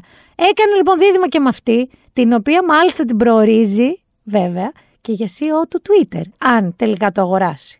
Δεν είναι τίποτα τυχαίο. Δηλαδή, ο τύπος είχε ένα παιδί σε σκαριά με την Grimes, δεύτερο, αφού είχε χωρίσει μαζί της, και είχε ήδη κάνει και άλλα δύο με μια, δίδυμα με μια executive. Ήλον πραγματικά keep it in your pants, ανθρωπέ μου. Δηλαδή, πραγματικά είναι πολύ κοντά στο να έχει δική του ομάδα, στο να μπορεί να επανδρώσει με όλα του τα παιδιά αν θέλει μία διαστημική αποστολή, να ξεκινήσει βρε αδερφέ μια αίρεση αν θέλει, μπορεί με τόσα παιδιά. Έτσι δεν κάνουν οι chiefs εκεί πέρα στις αιρέσεις. Δεν αμολάνε 300 παιδιά. Ε, το κάνει. Γιατί αυτά τα 9 παιδιά δεν ξέρουμε. 5 γυναίκες τα έχει, με 7, με 9 δεν ξέρουμε πώς τα έχει. Λοιπόν, πέραν αυτού όμως, εδώ να σταθούμε και σε κάτι που δεν το είχαμε αναφέρει. Ένα από τα παιδιά του, λεγόταν Xavier, ε, δεν λέγεται πια, λέγεται Vivian, άλλαξε φίλο, βέβαια ενήλικο παιδί, άλλαξε και το επώνυμό του και είπε ότι δεν θέλει και καμία σχέση να έχει με τον Elon Musk, με τον πατέρα του, διότι ο Elon Musk κάποια στιγμή σε αυτά τα πολλά και διάφορα που λέει, είχε πει και την εξής μαγεία. Είχε πει ότι εγώ δεν έχω πρόβλημα με αυτό που λένε με τους transgender ανθρώπους, αρκεί να προκαλούν έχω φίλους transgender, όχι έτσι. Είχε πει ότι δεν έχω πρόβλημα με τους transgender ανθρώπους, ε, βαριέμαι όμως όλο αυτό με τις αντωνυμίες. Δηλαδή, θα το λέω αυτός αυτή, όχι they, them. Τι είναι αυτό τώρα, με μπερδεύουν. Δηλαδή για τους non-binary εννοούσε. Αντίθετα, η J. Lo, και αυτό έγινε πριν λίγο καιρό, δεν ξέρω αν το πήρε πρέφα, σε μία συναυλία της που ανέβασε την κόρη της, από τα δικά της δίδυμα, είπε they. Γιατί διευκρίνησε ότι η κόρη της αυτοπροσδιορίζεται ως they, them. Ούτε αυτός, ούτε αυτή. Ούτε αρσενικό, ούτε θηλυκό. Δύο τελείως λοιπόν διαφορετικές αντιμετωπίσεις. Και κάπου εδώ, παιδιά, έρχεται και η ώρα μας, σιγά σιγά, σιγά σιγά. Θέλω να σας πω, πριν πάμε στο αγαπημένο μας travel ένθετο, που έχει τίνο σήμερα, θέλω να σας πω ότι εκλογές μάλλον δεν θα έχουμε, τελικά. Άκουσα τον Κυριακό Μητσοτάκη σε μια συνέντευξή του στον Παύλο Τσίμα στο ραδιόφωνο του Sky και ήταν τόσο κατηγορηματικός που πραγματικά, εάν έχει σκοπό να βγει σε τέσσερις εβδομάδες, πέντε, έξι, να πει ότι τελικά έχουμε εκλογές, έχει δημιουργήσει στον εαυτό του ένα τέτοιο λάκκο γύρω-γύρω που δεν ξέρω πώς θα βγει. Ήταν κατηγορηματικότατος, ρε παιδί μου, ότι δεν υπάρχει περίπτωση. Ότι θα βγάλω το χειμώνα, θα είναι δύσκολος, μπορεί να έχω πολιτικό κόστος από αυτό, αλλά είναι ένα ρίσκο που θα το πάρω. Δεν θέλω να αποσταθεροποιήσω τη χώρα. Δηλαδή, είπε τόσα πράγματα που θα μου φανεί mind blowing να πάει τελικά σε εκλογές. Δεν ξέρω, όρκο δεν παίρνω. Μάλλον γλιτώνω όμως τα γενέθλιά μου και εμένα αυτό με ενδιαφέρει. Να μην γίνουν εκλογές στο φθινόπωρο με το καλησπέρα από την παραλία. Λοιπόν, και θέλω να σας εξομολογηθώ και κάτι πριν πάμε. Γιάννη, θέλω να σε ρωτήσω κάτι. Είσαι ο άνθρωπος ο οποίος κάθε εβδομάδα λες την άλλη εβδομάδα θα χαλαρώσουμε λίγο; Γελάς. Θέλω λίγο, για, λίγο πριν πάμε στο travel να σας ταξιδέψω. Θέλω απλά να σας εξομολογηθώ ότι εδώ και δύο εβδομάδες, μπορεί και τρεις, κάθε εβδομάδα λέω: Η άλλη εβδομάδα θα χαλαρώνω λίγο. Ναι, ναι, να πάμε για φαγητό, πάμε για καφέ. Ναι, ναι, ναι, αμέ, την άλλη εβδομάδα θα είμαι πιο χαλαρά. Ο Δίας κάτι παθαίνει πολύ άσχημο, σε εβδομάδα παραβδομάδα, γίνεται όλο και χειρότερο.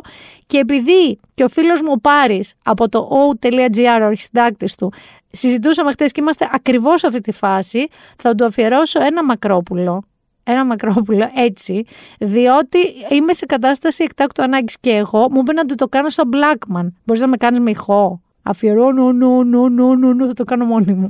Όχι. Λοιπόν, παρούλη, αυτό είναι για σένα. Είμαι σε κατάσταση εκτάκτου ανάγκης Μέσα σε μια φάση τραγική Είμαι σε κατάσταση εκτάκτου ανάγκης Και η σωτηρία μου είσαι εσύ Είμαι σε κατάσταση εκτάκτου ανάγκης Μέσα σε μια φάση τραγική Είμαι σε κατάσταση εκτάκτου ανάγκης Και η σωτηρία μου είσαι εσύ Και με αυτά και με εκείνα. Εγώ είμαι σε μια φάση τραγική και η σωτηρία μου σε εσύ το αφιερώνω στην Ηρακλιά. Το καλό που της θέλω, η σωτηρία μου είναι η Ηρακλιά και εκεί στις 7 Αυγούστου. Λοιπόν, πάμε να υποδεχτούμε όμως τον ένα, το μοναδικό, τον Λάζαρο Κούτσα, ο οποίος πέρασε τον κορονοϊό, έπαθε και ένα μικρό long COVID εξάντλησης. Θυμάστε που είχαμε έρθει και είχαμε πει στη Πάλαια και είχαμε τάξει Τίνο. Λοιπόν, ήρθε η ώρα της Τίνου.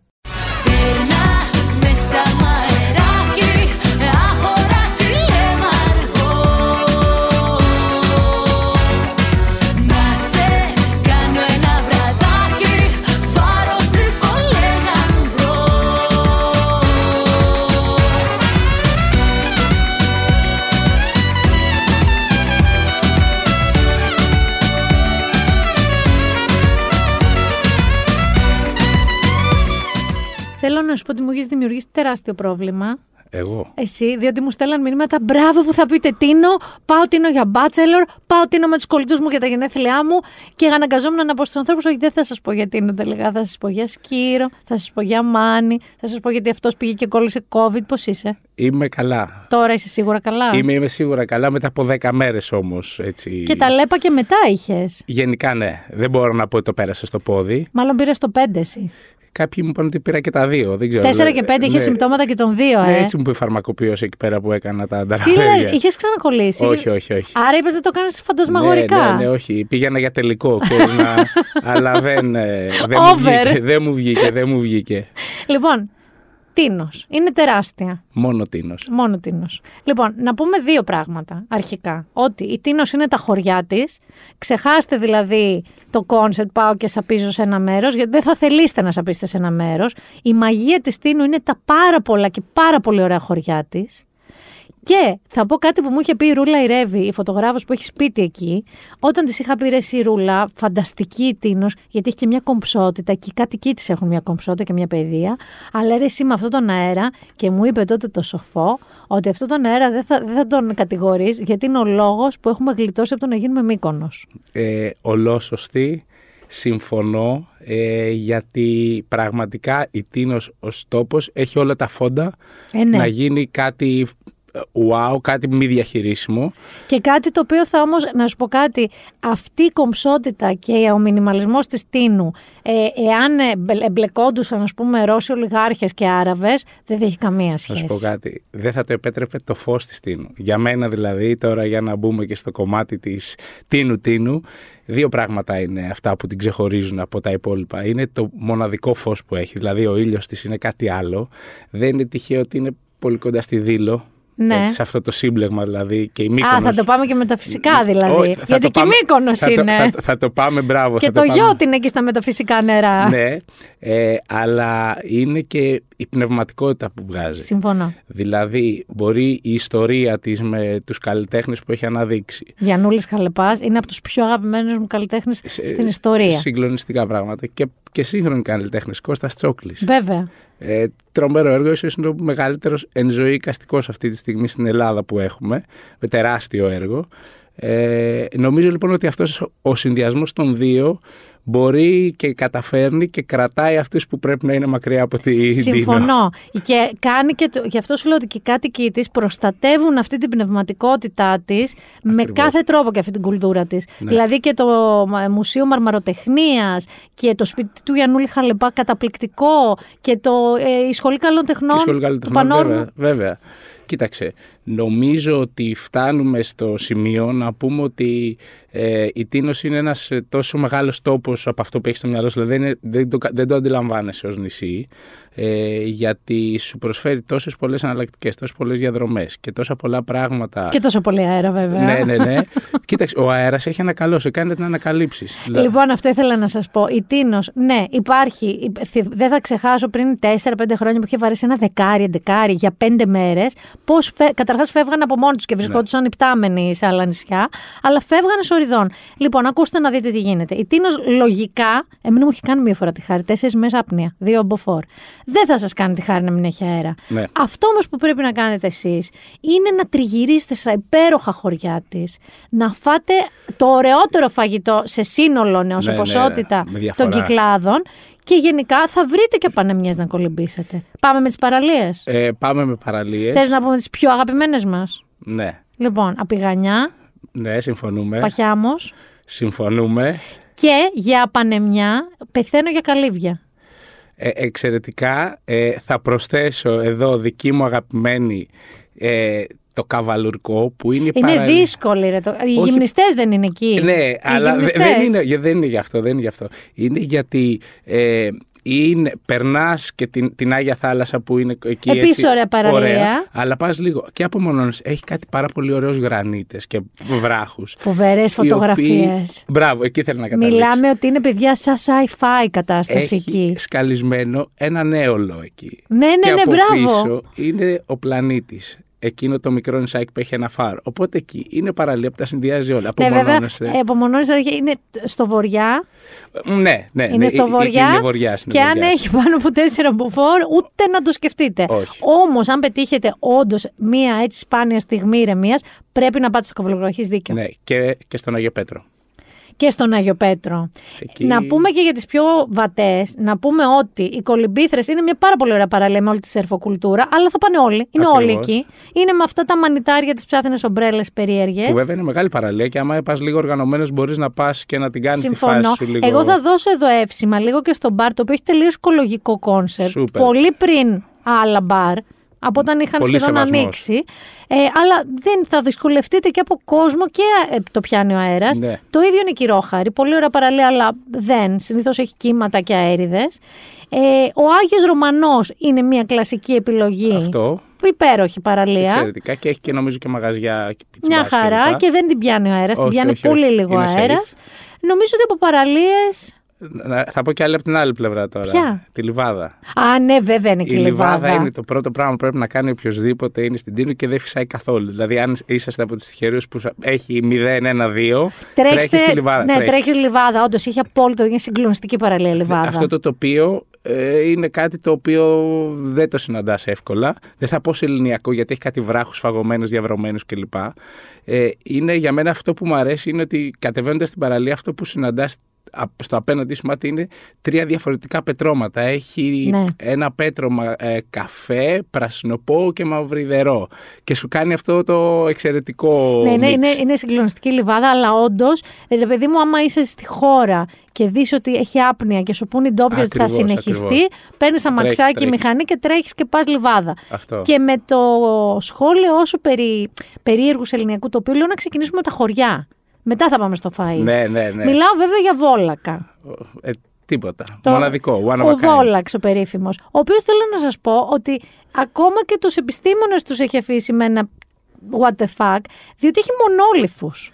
και, και στρογγυλεμένους μόνο. Ναι, ναι, δηλαδή δεν έχει Οβάλ, βραχώματα, ναι. έχει κάτι κουλούς, αφημένους, οβάλιους, ε, μονόλιθους. Και αυτό είναι το, το αξιοπερίεργο ότι είναι μόνο σε εκείνο το σημείο ξαφνικά, δηλαδή μπορεί, είναι διακριτό με το μάτι ότι οπ, αλλάζω τώρα. Περνάς με το αυτοκίνητο και σταμα, καταλαβαίνεις που σταματάει αυτό το φαινόμενο. Ακριβώς. Γιατί οι γελαιολόγοι φε- φαινόμενο το έχουν. Λένε ότι μπορεί να είναι μετεωρίτης, έχουν πει διάφορα. Ναι, εντάξει, έχουν πει ότι κάποτε εκεί ήταν θάλασσα, ήταν ο Μπράβο, πάτος μιας ναι. θάλασσας και ξέρω, πριν πολλά εκατομμύρια χρόνια με δεινόσαυρους. Πάντως πάτε να βγάλετε τη φωτογραφία με του μονόλιτου, την έχουν Όχι, βγάλει ε, όλοι. Είναι, είναι σούπερ ε, σημείο και εγώ θα σου πω ότι ε, αυτό ένα μικρό tip ας πούμε, ότι στην Τίνο πριν πας πρέπει να βγάλεις λίγο τις διαδρομές σου. Δηλαδή, Α, είναι σαν τη Μάνη. Το ίδιο Μπράβο. λέγαμε με τη Μαριλέλα. Εάν πάτε, αυτό που λέω εγώ σαν ε, κοτόπουλο που τρεχοβολά Μμ. και τσουρομαδιέται, Ναι, ναι, ναι. Θα, χα- θα, θα κουραστείτε, θα εκνευριστείτε κτλ. Χαρτίς και λέτε, Ακριβώς. σήμερα θέλω να πάω προς βορρά. Τι έχει προς βορρά, θα σταματήσω σε αυτά τα τρία χωριά, θα κολυμπήσω εκεί, θα φάω εκεί. Αυτό είναι απαραίτητο για να περάσει καλά στην Τίνο. Ακριβώς. Δηλαδή, Και πάμε τώρα σε ένα χωριό που δεν γίνεται να μην πάτε. Γιατί ούτε στο Βόλακα παίζει να μην πάτε στο Ναι. Βόλακα, αλλά πύργος.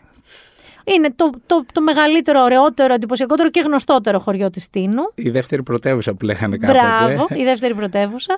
Ε, έχει εκεί το περίφημο πλάτανο στη μεγάλη πλατεία του χωριού. Με τα μάρμαρα και τα σοκάκια και με τα... τις βρύσες του 1700, Ναι, ναι, ναι, ξέρω εγώ ναι, του ναι, πότε ναι. είναι.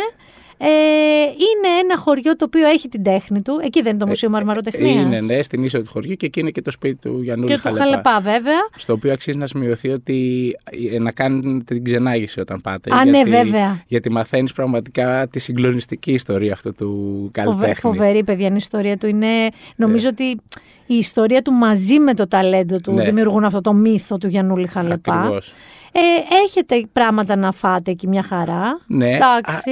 Α, α, δεν θα πούμε για φαγητό ακόμα. Όχι, δεν οπότε- θα πούμε. Γιατί Ωραία. έχει εκεί κάτι που μπορούμε να προτείνουμε. γι' αυτό Ωραία, το λέω. εντάξει. Ένα το Ιταλικό θα πεις. Ή το shaker and dough αυτό Εντάξει, το... εντάξει, εντάξει, εντάξει. Άρα ο πύργος είναι το ένα. Ναι. Εντάξει. Πάμε να δούμε άλλο χωριό το οποίο έτσι σου κεντρίζει το Ας πούμε, ενδιαφέρον. Αν μένεις κοντά στη χώρα, κοντά στο λιμάνι. Η χώρα, να πούμε της Στίνου, αντίθετα με άλλα νησιά, είναι το λιμάνι. Ναι. Εντάξει, η χώρα είναι το λιμάνι. Αυτό, ότι άμα μένεις κάπου εκεί κοντά, ε, αυτό που λέμε θα σχεδιάσεις είναι να κάνεις το Ιστέρνια Πύργο Πάνορμο. ας Μπράβο. πούμε. Ή Καρδιανή Ιστέρνια Πύργο, που είναι, ε, είναι τρία εξαιρετικά χωριά. Οι Καρδιανοί και τα Ιστέρνη έχουν μια τρομερή ιδιότητα. Είναι χτισμένα τόσο αμφιθεατρικά Ε. που πραγματικά βλέπεις πιάτο Ε, Είναι όλοι σύρος απέναντι. Όλο, όλο, Βλέπεις όλο, από όλο. κάτω τις παραλίες και το τι γίνεται. Είναι, είναι μοναδικά, ε, γι' αυτό και πρέπει να τα κάνεις Ακριβώς, και μαζί πρέπει και να, να, τα κάνεις περπατήσεις. μαζί. Δηλαδή, ακριβώς, κάνετε στάση Ιστέρνια, κάνετε στάση Καρδιανή, φτάνετε, περνάτε πύργο. Το οποίο ίσως ωραίο είναι ότι σε αυτά τα, αυτοκι... σε αυτά τα νησ- στα χωριά συγγνώμη, δεν περνάνε αυτοκίνητα μέσα. Όχι μέσα, τα αφήνετε έξω Ακριβώς. σε πάρκινγκ και τα λοιπά. Άρα λοιπόν έχεις το κλασικό σοκάκι Ήσυχο. του νησιού, ήσυχο, πολύ μάρμαρο. Αυτό τι σημαίνει ότι άμα κάνει ζέστη δεν πολύ αντέχεται. Ναι, αλλά Τα- φυσάει. Πάντα Ναι, φυσάει ναι, λίγο. ναι. Έχει τα ρευματάκια του, Ναι, μωρέ. εντάξει. Θέλω να σου πω ότι Τίνος, ειδικά κάποιες βόλτες, εκεί που λες Καρδιανή και Ιστέρνια, ε, είναι ο λόγος που ενώ παλιά έλεγα θα ήθελα ένα σπίτι δίπλα στη θάλασσα, είχα πει ότι θέλω ένα σπίτι πολύ ψηλά από τη θάλασσα, με θέα απρόσκοπτη. Ναι. Ε, γιατί, με, ρε παιδί μου, άλλαζε το είναι σου, σου καθάριζε την ενέργεια αυτό το πράγμα. Ε, Είναι κάτι μοναδικό. Άλλο νησί πάμε, mainstream, τριάνταρος. Ε, ναι, τριαντάρος. Τρια, τριαντάρος, Τριαντάρος, συγγνώμη. το- Τριαντάρος και δύο χωριά. Και δύο χωριά και εκεί πάνε, με- είναι κοντά και πάμε μαζί. Μαζί πάμε σε αυτά τα δύο. Τριαντάρος, δύο χωριά. ε, εξαιρετικά ε, για, και για τη βόλτα είτε για πρωινό είτε για το μετά τη θάλασσα. με Τριαντάρος, να πούμε πολλά σκαλιά, αξίζουν τον κόπο, κάντε τα, α, ναι, εννοώ, Ναι. τα κάνετε Ναι, χαλαρά, ναι, ρε ναι, παιδί ναι, μου. Ναι. Ε, Τα δύο χωριά ήταν όντως δύο χωριά, σωστά; Ναι. Και ενωθήκανε. Και λέει, υπάρχουν διάφοροι εκεί έτσι, αστικοί μύθοι. Ε, αλλά ο επικρατέστερος είναι αυτός, ότι κάποτε ας πούμε γίναν ένα. Γίνανε Αυτό, ένα. Αντί ναι. να πάθουν ναι, αυτό που παθαίνουν άλλα χωριά, Άνω Ναι. Παναγιά, πέρα Παναγιά. Ακριβώς. Αυτοί ενωθήκανε. Άκου τώρα στην Ελλάδα τι γίνεται. Ε, φαλατάδο, Φαλατάδος ε, είναι ένα από τα πολύ ωραία μέρη γιατί εκεί υπάρχουν οι αμπελώνες της Στίνου οι περισσότεροι και από εκεί βγαίνει και η ωραία ρακή της στινου Μμμ. πέραν των κρασιών. Νομίζω στο φα- Φαλατάδο, αν πότε είναι, Σεπτέμβριο-Οκτώβριο δεν κάνουν. Τη... Ναι, ναι. Ε, κα- έχουν Κάνουν σαν τα- γιορτή ναι, που, κάνουν τα, τα καζάνια, καζάνια. τα καζάνια. Ναι, ναι, ναι. Με τη ρακή. Ε, φαλατάδο και που το οποίο μπορεί να το συνδυάσεις, ας πούμε, πηγαίνει, είναι βόλακας φαλατάδος, επίσης είναι η συνέχεια του. Μπράβο, Οπότε- άρα πάτε να δείτε τους μονόλιθους και μετά πιείτε τις ρακές σας. Ναι.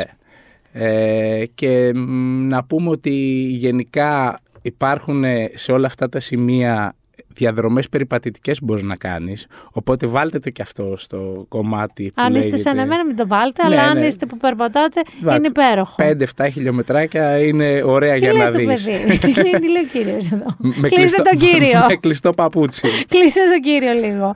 Λοιπόν, αφού περάσαμε τα υπέροχα χωριά, τα βασικά. Ναι. Ε, εγώ θα πω κι άλλο ένα χωριό το οποίο εντάξει είναι η Μυρσίνη, αλλά το λέω για ένα συγκεκριμένο λόγο. Ολός δηλαδή εκεί θα πάτε για ένα συγκεκριμένο λόγο. Πάμε στα φαγιά και ξεκινάω από τη Μυρσίνη. Ναι. Ε, ναι. Ο- Η Μυρσίνη, η οποία συμφέρει με, με προσβόλακα, δεν είναι; ναι, ναι, είναι μετά το Βόλακα και είναι πριν τη Λιβάδα. Ωραία. Άρα εκεί θα τη βάλετε τη Εκεί θα Μυρσίνη. τη βάλετε. Διότι στη Μυρσίνη υπάρχει Τερέζα. Η θρηλυκή Τερέζα. Η Τερέζα Μύθος. λοιπόν είναι ένα σαν τα παλιά παντοπολείο ταβερνίο μαγειρίο. Ναι. Η οποία κάνει δικά της πράγματα. Έχει ένα στενάκι έτσι με τραπέζια, με κάτι ασπρισμένα, με γλαστρούλες δικέ Και τον κήπο της μπροστά. Τον κήπο της μπροστά με τα ζαρζαβατικά της. Ό,τι και να φάτε στην Τερέζα είναι φανταστικό. Δεν θέλω να νομίζετε ότι ανακαλύψετε την πυρίτη, δεν την ξέρουν όλοι, άρα θα πάρετε να κλείσετε τραπέζι. Ε, Οπωσδήποτε, οπωσδήποτε. Άρα Μυρσίνη βάλτε την εκεί. Δηλαδή τη μέρα που Ναι. θα πάτε εκεί προς Βόλακα, προς Λιβάδες κτλ. Πάτε και μια Μυρσίνη. Ο, ναι, έτσι πρέπει. Εκτός αν η Τερέζα δεν σας δώσει τραπέζι με τη μία, οπότε κλείστε το για επόμενη Ναι, φορά και προγραμματίστε το γι' την αυτό. πορεία σας. Ναι, ναι, ναι. Ε, να πω εγώ δύο-τρία δικά μου που πεθαίνω. Μμμ. Κλασι- Καταρχάς να πω ότι στην Τίνο ε, υπάρχουν φοβερά τυριά και αλαντικά, η περφημιλούζα. Ναι, ναι, ναι.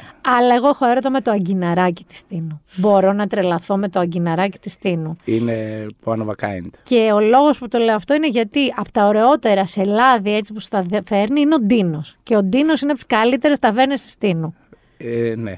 Έχει κά... Έχουν άλλες ταβέρνες όπως το θαλασσάκι, την Δεν είναι περίφημη ταβέρνες φήμη, όμως. που είναι Ο- πιο εστιατόριο. Ναι, ο Ντίνος είναι ο Ντίνος, τελεία. Αλλά ο Ντίνος, θα με θυμηθείτε, θα φάτε θαλασσινά από τον Ντίνο, θα φάτε πάστα με θαλασσινά στον Ντίνο και τα λοιπά και θα, θα προσκυνήσετε λίγο. ρε Ναι, παιδί ναι, ναι, μου. όχι. Είναι... Κάντε ένα προσκυνηματάκι. Λες ε, ότι στον Τίνο πάω εκεί πέρα για την όλη εμπειρία γιατί είναι σε φοβερό σημείο. Ναι, βέβαια. Ε, έχει Ποια, ποια εξαιρετικό παραλία είναι service. από κάτω; Τα- Είναι όρμος Γιαννάκη. Όρμος Γιαννάκη. Λοιπόν, στον Όρμο Γιαννάκη επίσης είναι απάνεμα. Ναι. Ε, και επίσης για ένα. Βοτσαλάκι. Ναι, πολύ ψηλό όμως. Ναι, ναι, ναι. Και ενώ και ένα φυσικό δεν σου έρχεται πάνω σου Μμμ. και έχει ένα πολύ παλιακής λογικής μπιτσόμπαρο, τα παλιά Ναι, ναι. στην ακρούλα. Οπότε αν φυσάει, κατεβαίνεις στον Ορμογιαννάκη, ρίχνεις τη βουτίτσα σου, Ακριβώς. ανεβαίνεις στον Τίνο Έτσι. και δίνεις και καταλαβαίνει. Ναι, ναι, ναι.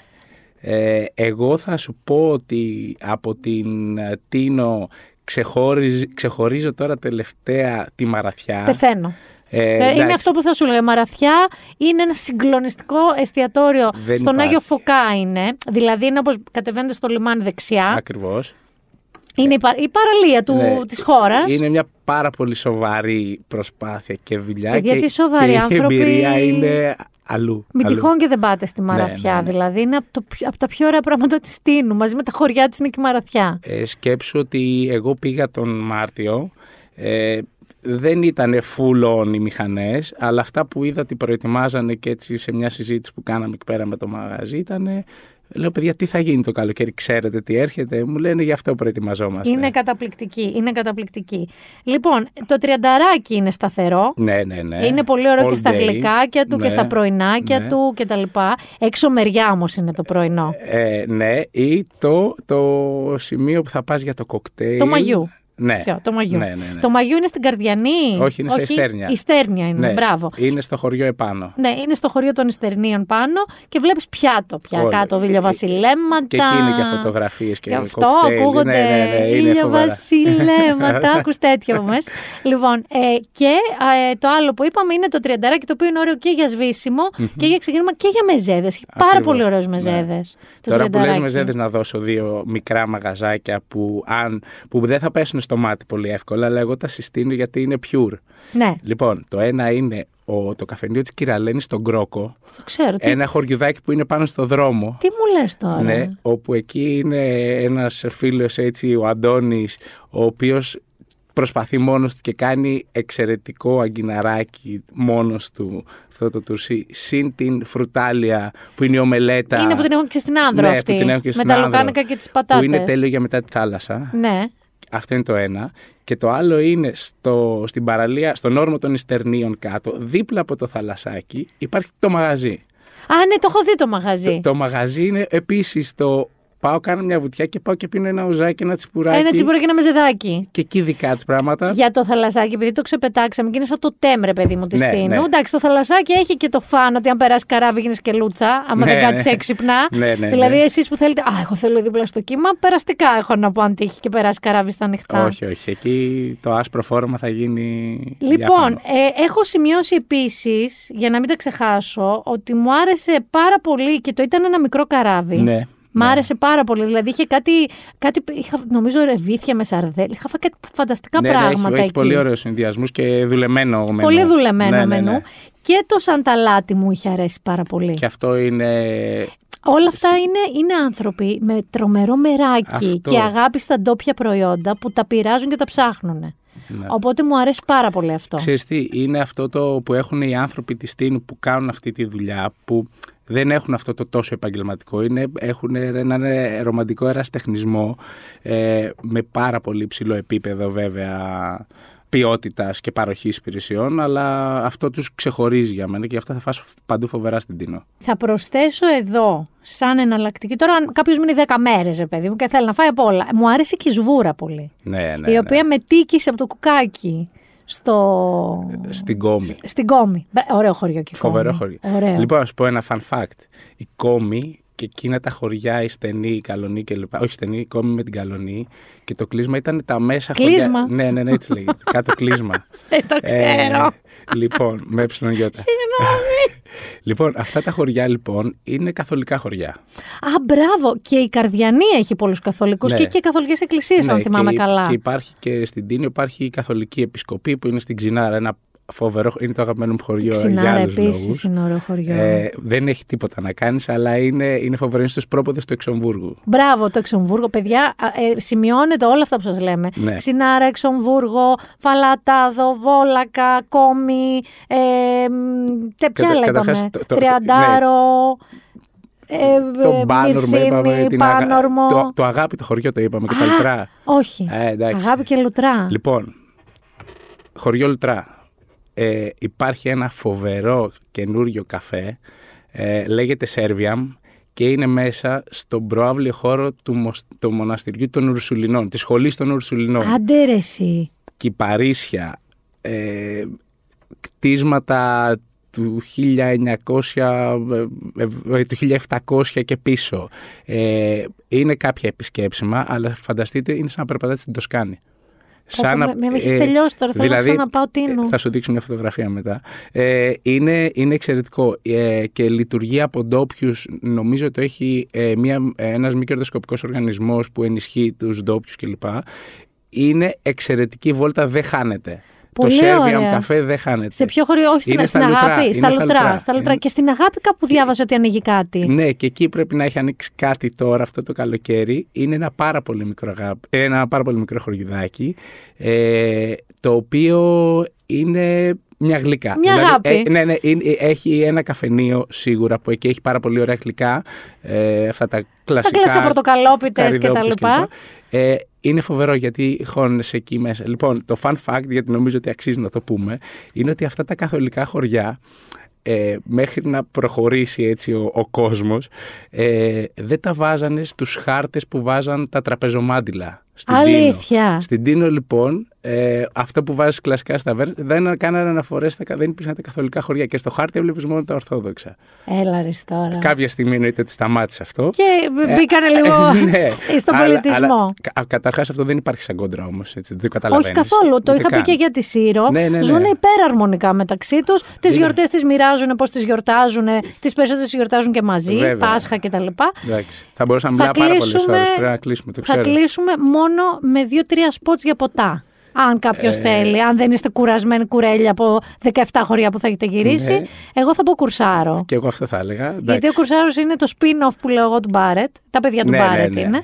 Και είναι και σε στρατηγικό σημείο. Βλέπεις τι γίνεται. Ακριβώς. Τσεκάρεις. ναι. Και θα πω να ψωνίσουν τα κορίτσια, διότι στη χώρα ναι. υπάρχει η κατσίκα Τίνος, Ναι, ναι, ναι. που η Άννα Ιζίντζεκο, ένα καταπληκτικό κορίτσι με τεράστια εμπειρία, χρόνια εμπειρία στη μόδα, έχει φέρει παπάδες, δηλαδή την παρακαλάω για ίσοπ, γιατί πόσο συχνά να πετάγομαι στην Τίνο να Είναι ψωνίσω. λόγος λοιπόν. Προσπαθεί, καλά το κάνει. Πρέπει να έρχεται ο κόσμος εκεί να τα βλέπει. να τα Κατσίκα παίρνει. Τίνος, παιδιά, άμα θέλετε. Είναι σχετικά new entry. Ναι, ναι. Του κορονοϊού. Εγώ θα πω, κλείνοντας, τι πρέπει να πάρεις μαζί σου φεύγοντας από την Τίνο. Και εννοώ τυριά. Δεν εννοείς τα γαλματάκια αυτά που προσκυνάνε. όχι, όχι, όχι. όχι. Τον παπάκι Λοιπόν, μοιάζει λίγο περίεργο. ε, αυτό που είναι εξαιρετικό, εντάξει, ε, είναι το, το τυρί καρίκι.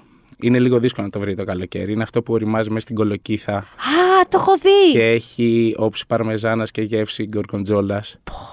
Εγώ το λέω το ανώμαλο τυρί. Γιατί Το δεν- ανώμαλο τυρί ναι, ναι. καρίκι ψάξτε. Ε, είναι λίγο δύσκολο να το βρείτε τώρα γιατί έχει σούπερ εποχικότητα. Βέβαια μπορεί να το βρει σε πρωινά, σε μαγαζιά ή ξενοδοχεία. Φάτε το Ζη- τέλος ναι. πάντων. Ε, υπάρχει το μαλακό τυρί τίνο, έτσι το λένε, που είναι μια γεύση για όσα αρέσουν τα λευκά τυριά απίθανη, δηλαδή ε, αγελαδινό γάλα στα, στα φόρτε του.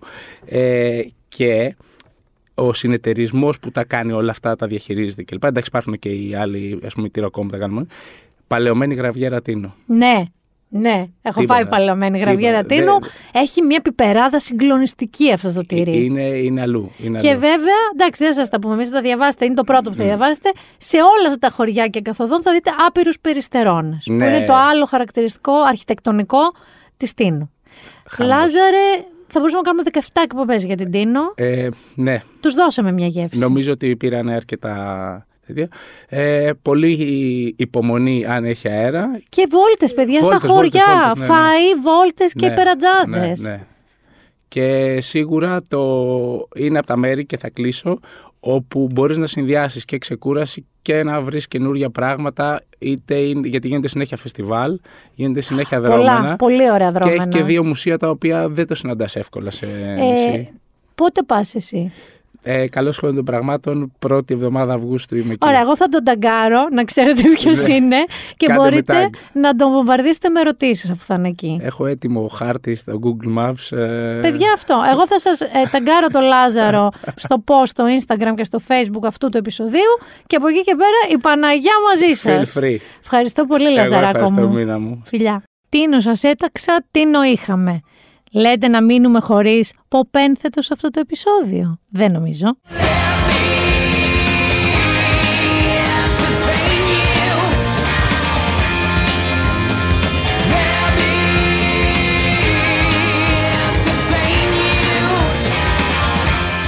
Λοιπόν, εγώ επειδή μπορεί και να φυσάει άμα βρεθείτε στην Τίνο, βρε αδερφέ. Μπορεί και να φυσάει λίγες από τις μέρες. Μπορεί και να βρεθείτε να είστε τόσο ερωτευμένοι με τα χωριά της Τίνου που να βαριέστε και να πάτε στη θάλασσα. Σας έχω δύο βιβλία για σήμερα. Αν πάτε Τίνο, παίρνετε και τα δύο και είστε μια χαρά. Το ένα λοιπόν είναι για εσάς που αγαπούσατε ε, τη λέσχη των αθεράπευτα αισιόδοξων. Το είχαμε προτείνει αυτό το βιβλίο του Ζαν Μισελ Γκενασιά. Είναι ένα βιβλίο που ήταν ένας πιτσιρικάς, αν θυμάστε, ε, ο 12χρονος Μισελ Μαρινί, που ήταν την εποχή του rock and roll, του πολέμου στην Αλγερία και του υπαρκτού ακόμη σοσιαλισμού. Λοιπόν, γιατί σας τα λέω τώρα αυτά και σας λέω ένα βιβλίο που έχουμε ξαναπεί. Αυτό το βιβλίο ήταν του 2009, λοιπόν, ε, είχε βγει στα γαλλικά. Γιατί βγήκε το «Οι χώρες της επαγγελίας». Είναι από τις εκδόσεις πόλης και τι είναι οι χώρες της επαγγελίας. Ο Μισελ, ο Μισελ ο Μαρινί, ο τότε 12χρονος, μεγάλωσε. Είναι 17 χρονών και διασκεδάζει την ανία του παίζοντας φλιπεράκι σε ένα καφέ της Βαστήλης, όσο περιμένει να γυρίσει και ίσως να αλλάξει τον κόσμο, με όπλο του μια φωτογραφική μηχανή. Ναι, παραμένει αθεράπευτα αισιόδοξος. Είναι η συνέχεια τη λέσχη των αθεράπευτα αισιόδοξων. Αν λοιπόν είχατε αγαπήσει εκείνο το βιβλίο, εγώ το είχα αγαπήσει πάρα πολύ αυτό το βιβλίο, ψάξτε τις χώρες της επαγγελίας να δούμε ο Μισελ Μαρινί από τα 12 στα 17 τι έχει κάνει, τι έχει γίνει, που βρίσκεται. Αυτό λοιπόν είναι το ένα βιβλίο, που στην ουσία είναι συνέχεια. Το άλλο βιβλίο είναι δύστροπο, δύσκολο, αλλά και πάρα πολύ γλυκό. Ήταν στη βραχία λίστα, στο shortlist που λέμε, του National Book Awards στην Αμερική, στη ΣΥΠΑ. Λέγεται «Οι προφήτες», είναι του Robert Jones Jr. και είναι από τις εκδόσεις Διόπτρα. Και σας διαβάζω από το πιστόφυλλο. Ο Αϊζάια ήταν του Σάμιουελ και ο Σάμιουελ του Αϊζάια. Έτσι ήταν από την αρχή και έτσι θα ήταν ως το τέλος. Στο στάβλο φρόντιζαν τα ζώα, αλλά και ο ένας τον άλλο, κάνοντας την άδεια καλύβα καταφύγιο της ανθρωπιάς, της τρυφερότητας και της ελπίδας σε έναν κόσμο που τον όρισαν σκληροί αφέντες. Αλλά όταν ένας μεγαλύτερος άντρας σκλάβος κι αυτός προσπάθησε να κερδίσει την εύνοια του αφέντη κηρύττοντας τη θρησκεία του στη φυτεία, οι σκλάβοι στράφηκαν ο ένας εναντίον του άλλου και η αγάπη του Αϊζάια και του Σάμιουελ, κάποτε τόσο απλή, έγινε ξαφνικά αμαρτία και απειλή για την αρμονία της φυτείας. Όπως καταλαβαίνετε, μιλάμε για την εποχή που υπήρχαν σκλάβοι στην Αμερική. Οι δύο αυτοί άνθρωποι, ο Αϊζάια και ο Σάμιουελ, είχαν μία σχέση και εκεί που προσπαθούσαν να βρίσκουν απάγγιο που λέμε και απανέμει από τη σκληρή ζωή τους στις φυτείες, ήρθε και έγινε αυτό με τον άλλο σκλάβο. Λέει λοιπόν στο πιστόφυλλο με ένα λυρισμό που θυμίζει Τόνι Μόρισον. Η Τόνι Μόρισον είναι από τις αγαπημένες μου συγγραφείς, άρα με πείθει πάρα πολύ. Ο Ρόμπερτ Τζόνς Τζούνιορ δίνει φωνή σε σκλάβους και αφέντες μιας φυτεία του Αμερικανικού Νότου, από τον Αϊζάια και τον Σάμιουελ ως τον άκαρδο κύριό τους και τις γυναίκες που τους πλαισιώνουν, γυναίκες που κουβαλούν στους ώμους τους την ψυχή της φυτείας καθώς το βάρος αιώνων, το βάρος των προγόνων αλλά και των γενναίων που θα έρθουν συσσωρεύεται και η ένταση αυξάνεται προς μια σαρωτική κορύφωση, το βιβλίο αποκαλύπτει την κληρονομιά της Οδύνης και των Βασάνων, αλλά ταυτόχρονα δονείται από μορφιά αλήθεια και την τεράστια ηρωική δύναμη της αγάπης. Είναι ένα βιβλίο, ναι, τοποθετημένο σε μια εποχή και κάποιες συνθήκες εξαιρετικά δυσάρεστες, δύσκολες και ζόρικες ρε παιδί μου για την ψυχική σου, έτσι, την ψυχοσύνθεσή σου. Ταυτόχρονα έχει τόσο, ρε παιδί μου νιώθεις τόσο τη δύναμη αυτό που λέμε της αγάπης, όσο κλεισέ και να ακούγεται, που πραγματικά είναι, είναι ποιητικός ο τρόπος που σε πάει και σε φέρνει και σου αλλάζει τα συναισθήματα, αλλά overall σου μένει μια υπέροχη γλύκα.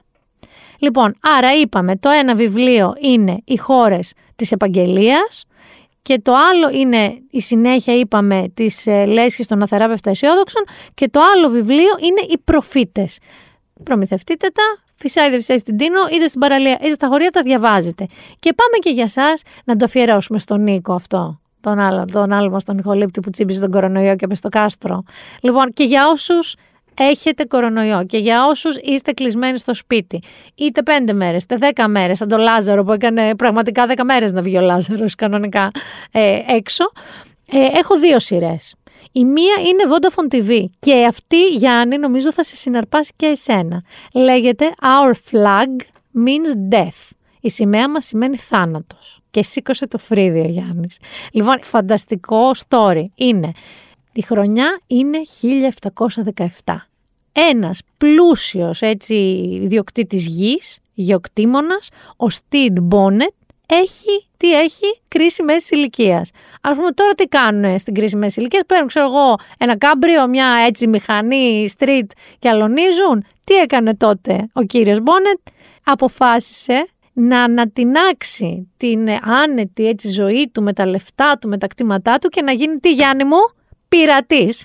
Λοιπόν, και φυσικά μάντεψε τι, δεν πάει και πάρα πολύ καλά αυτή η ιστορία.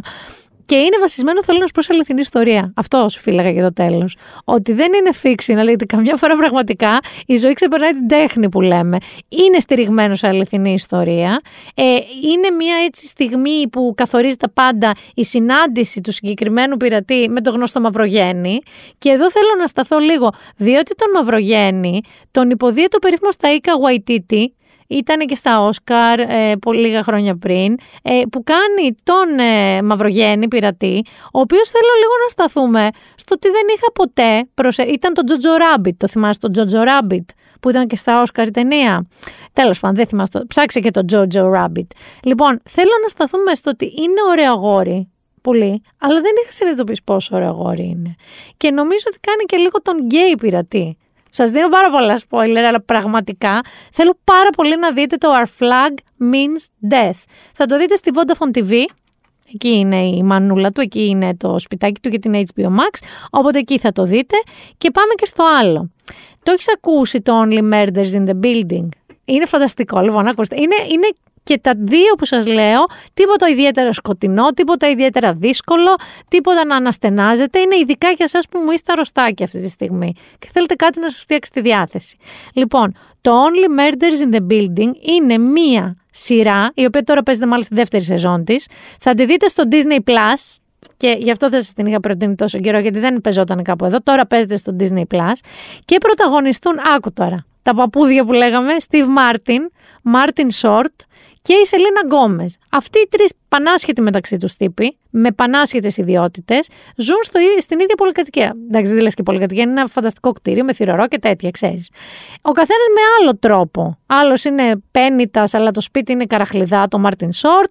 Άλλος είναι λίγο καημένος, λίγο, πώς να σου πω, έχει μια λογική, είναι retentive, έχει λίγο OCD, είναι λίγο μυστήριο τρένο, ο Μάρτιν. Και η Σελίνα Γκόμες δεν θα σας κάνω spoiler πώς βρίσκεται εκεί.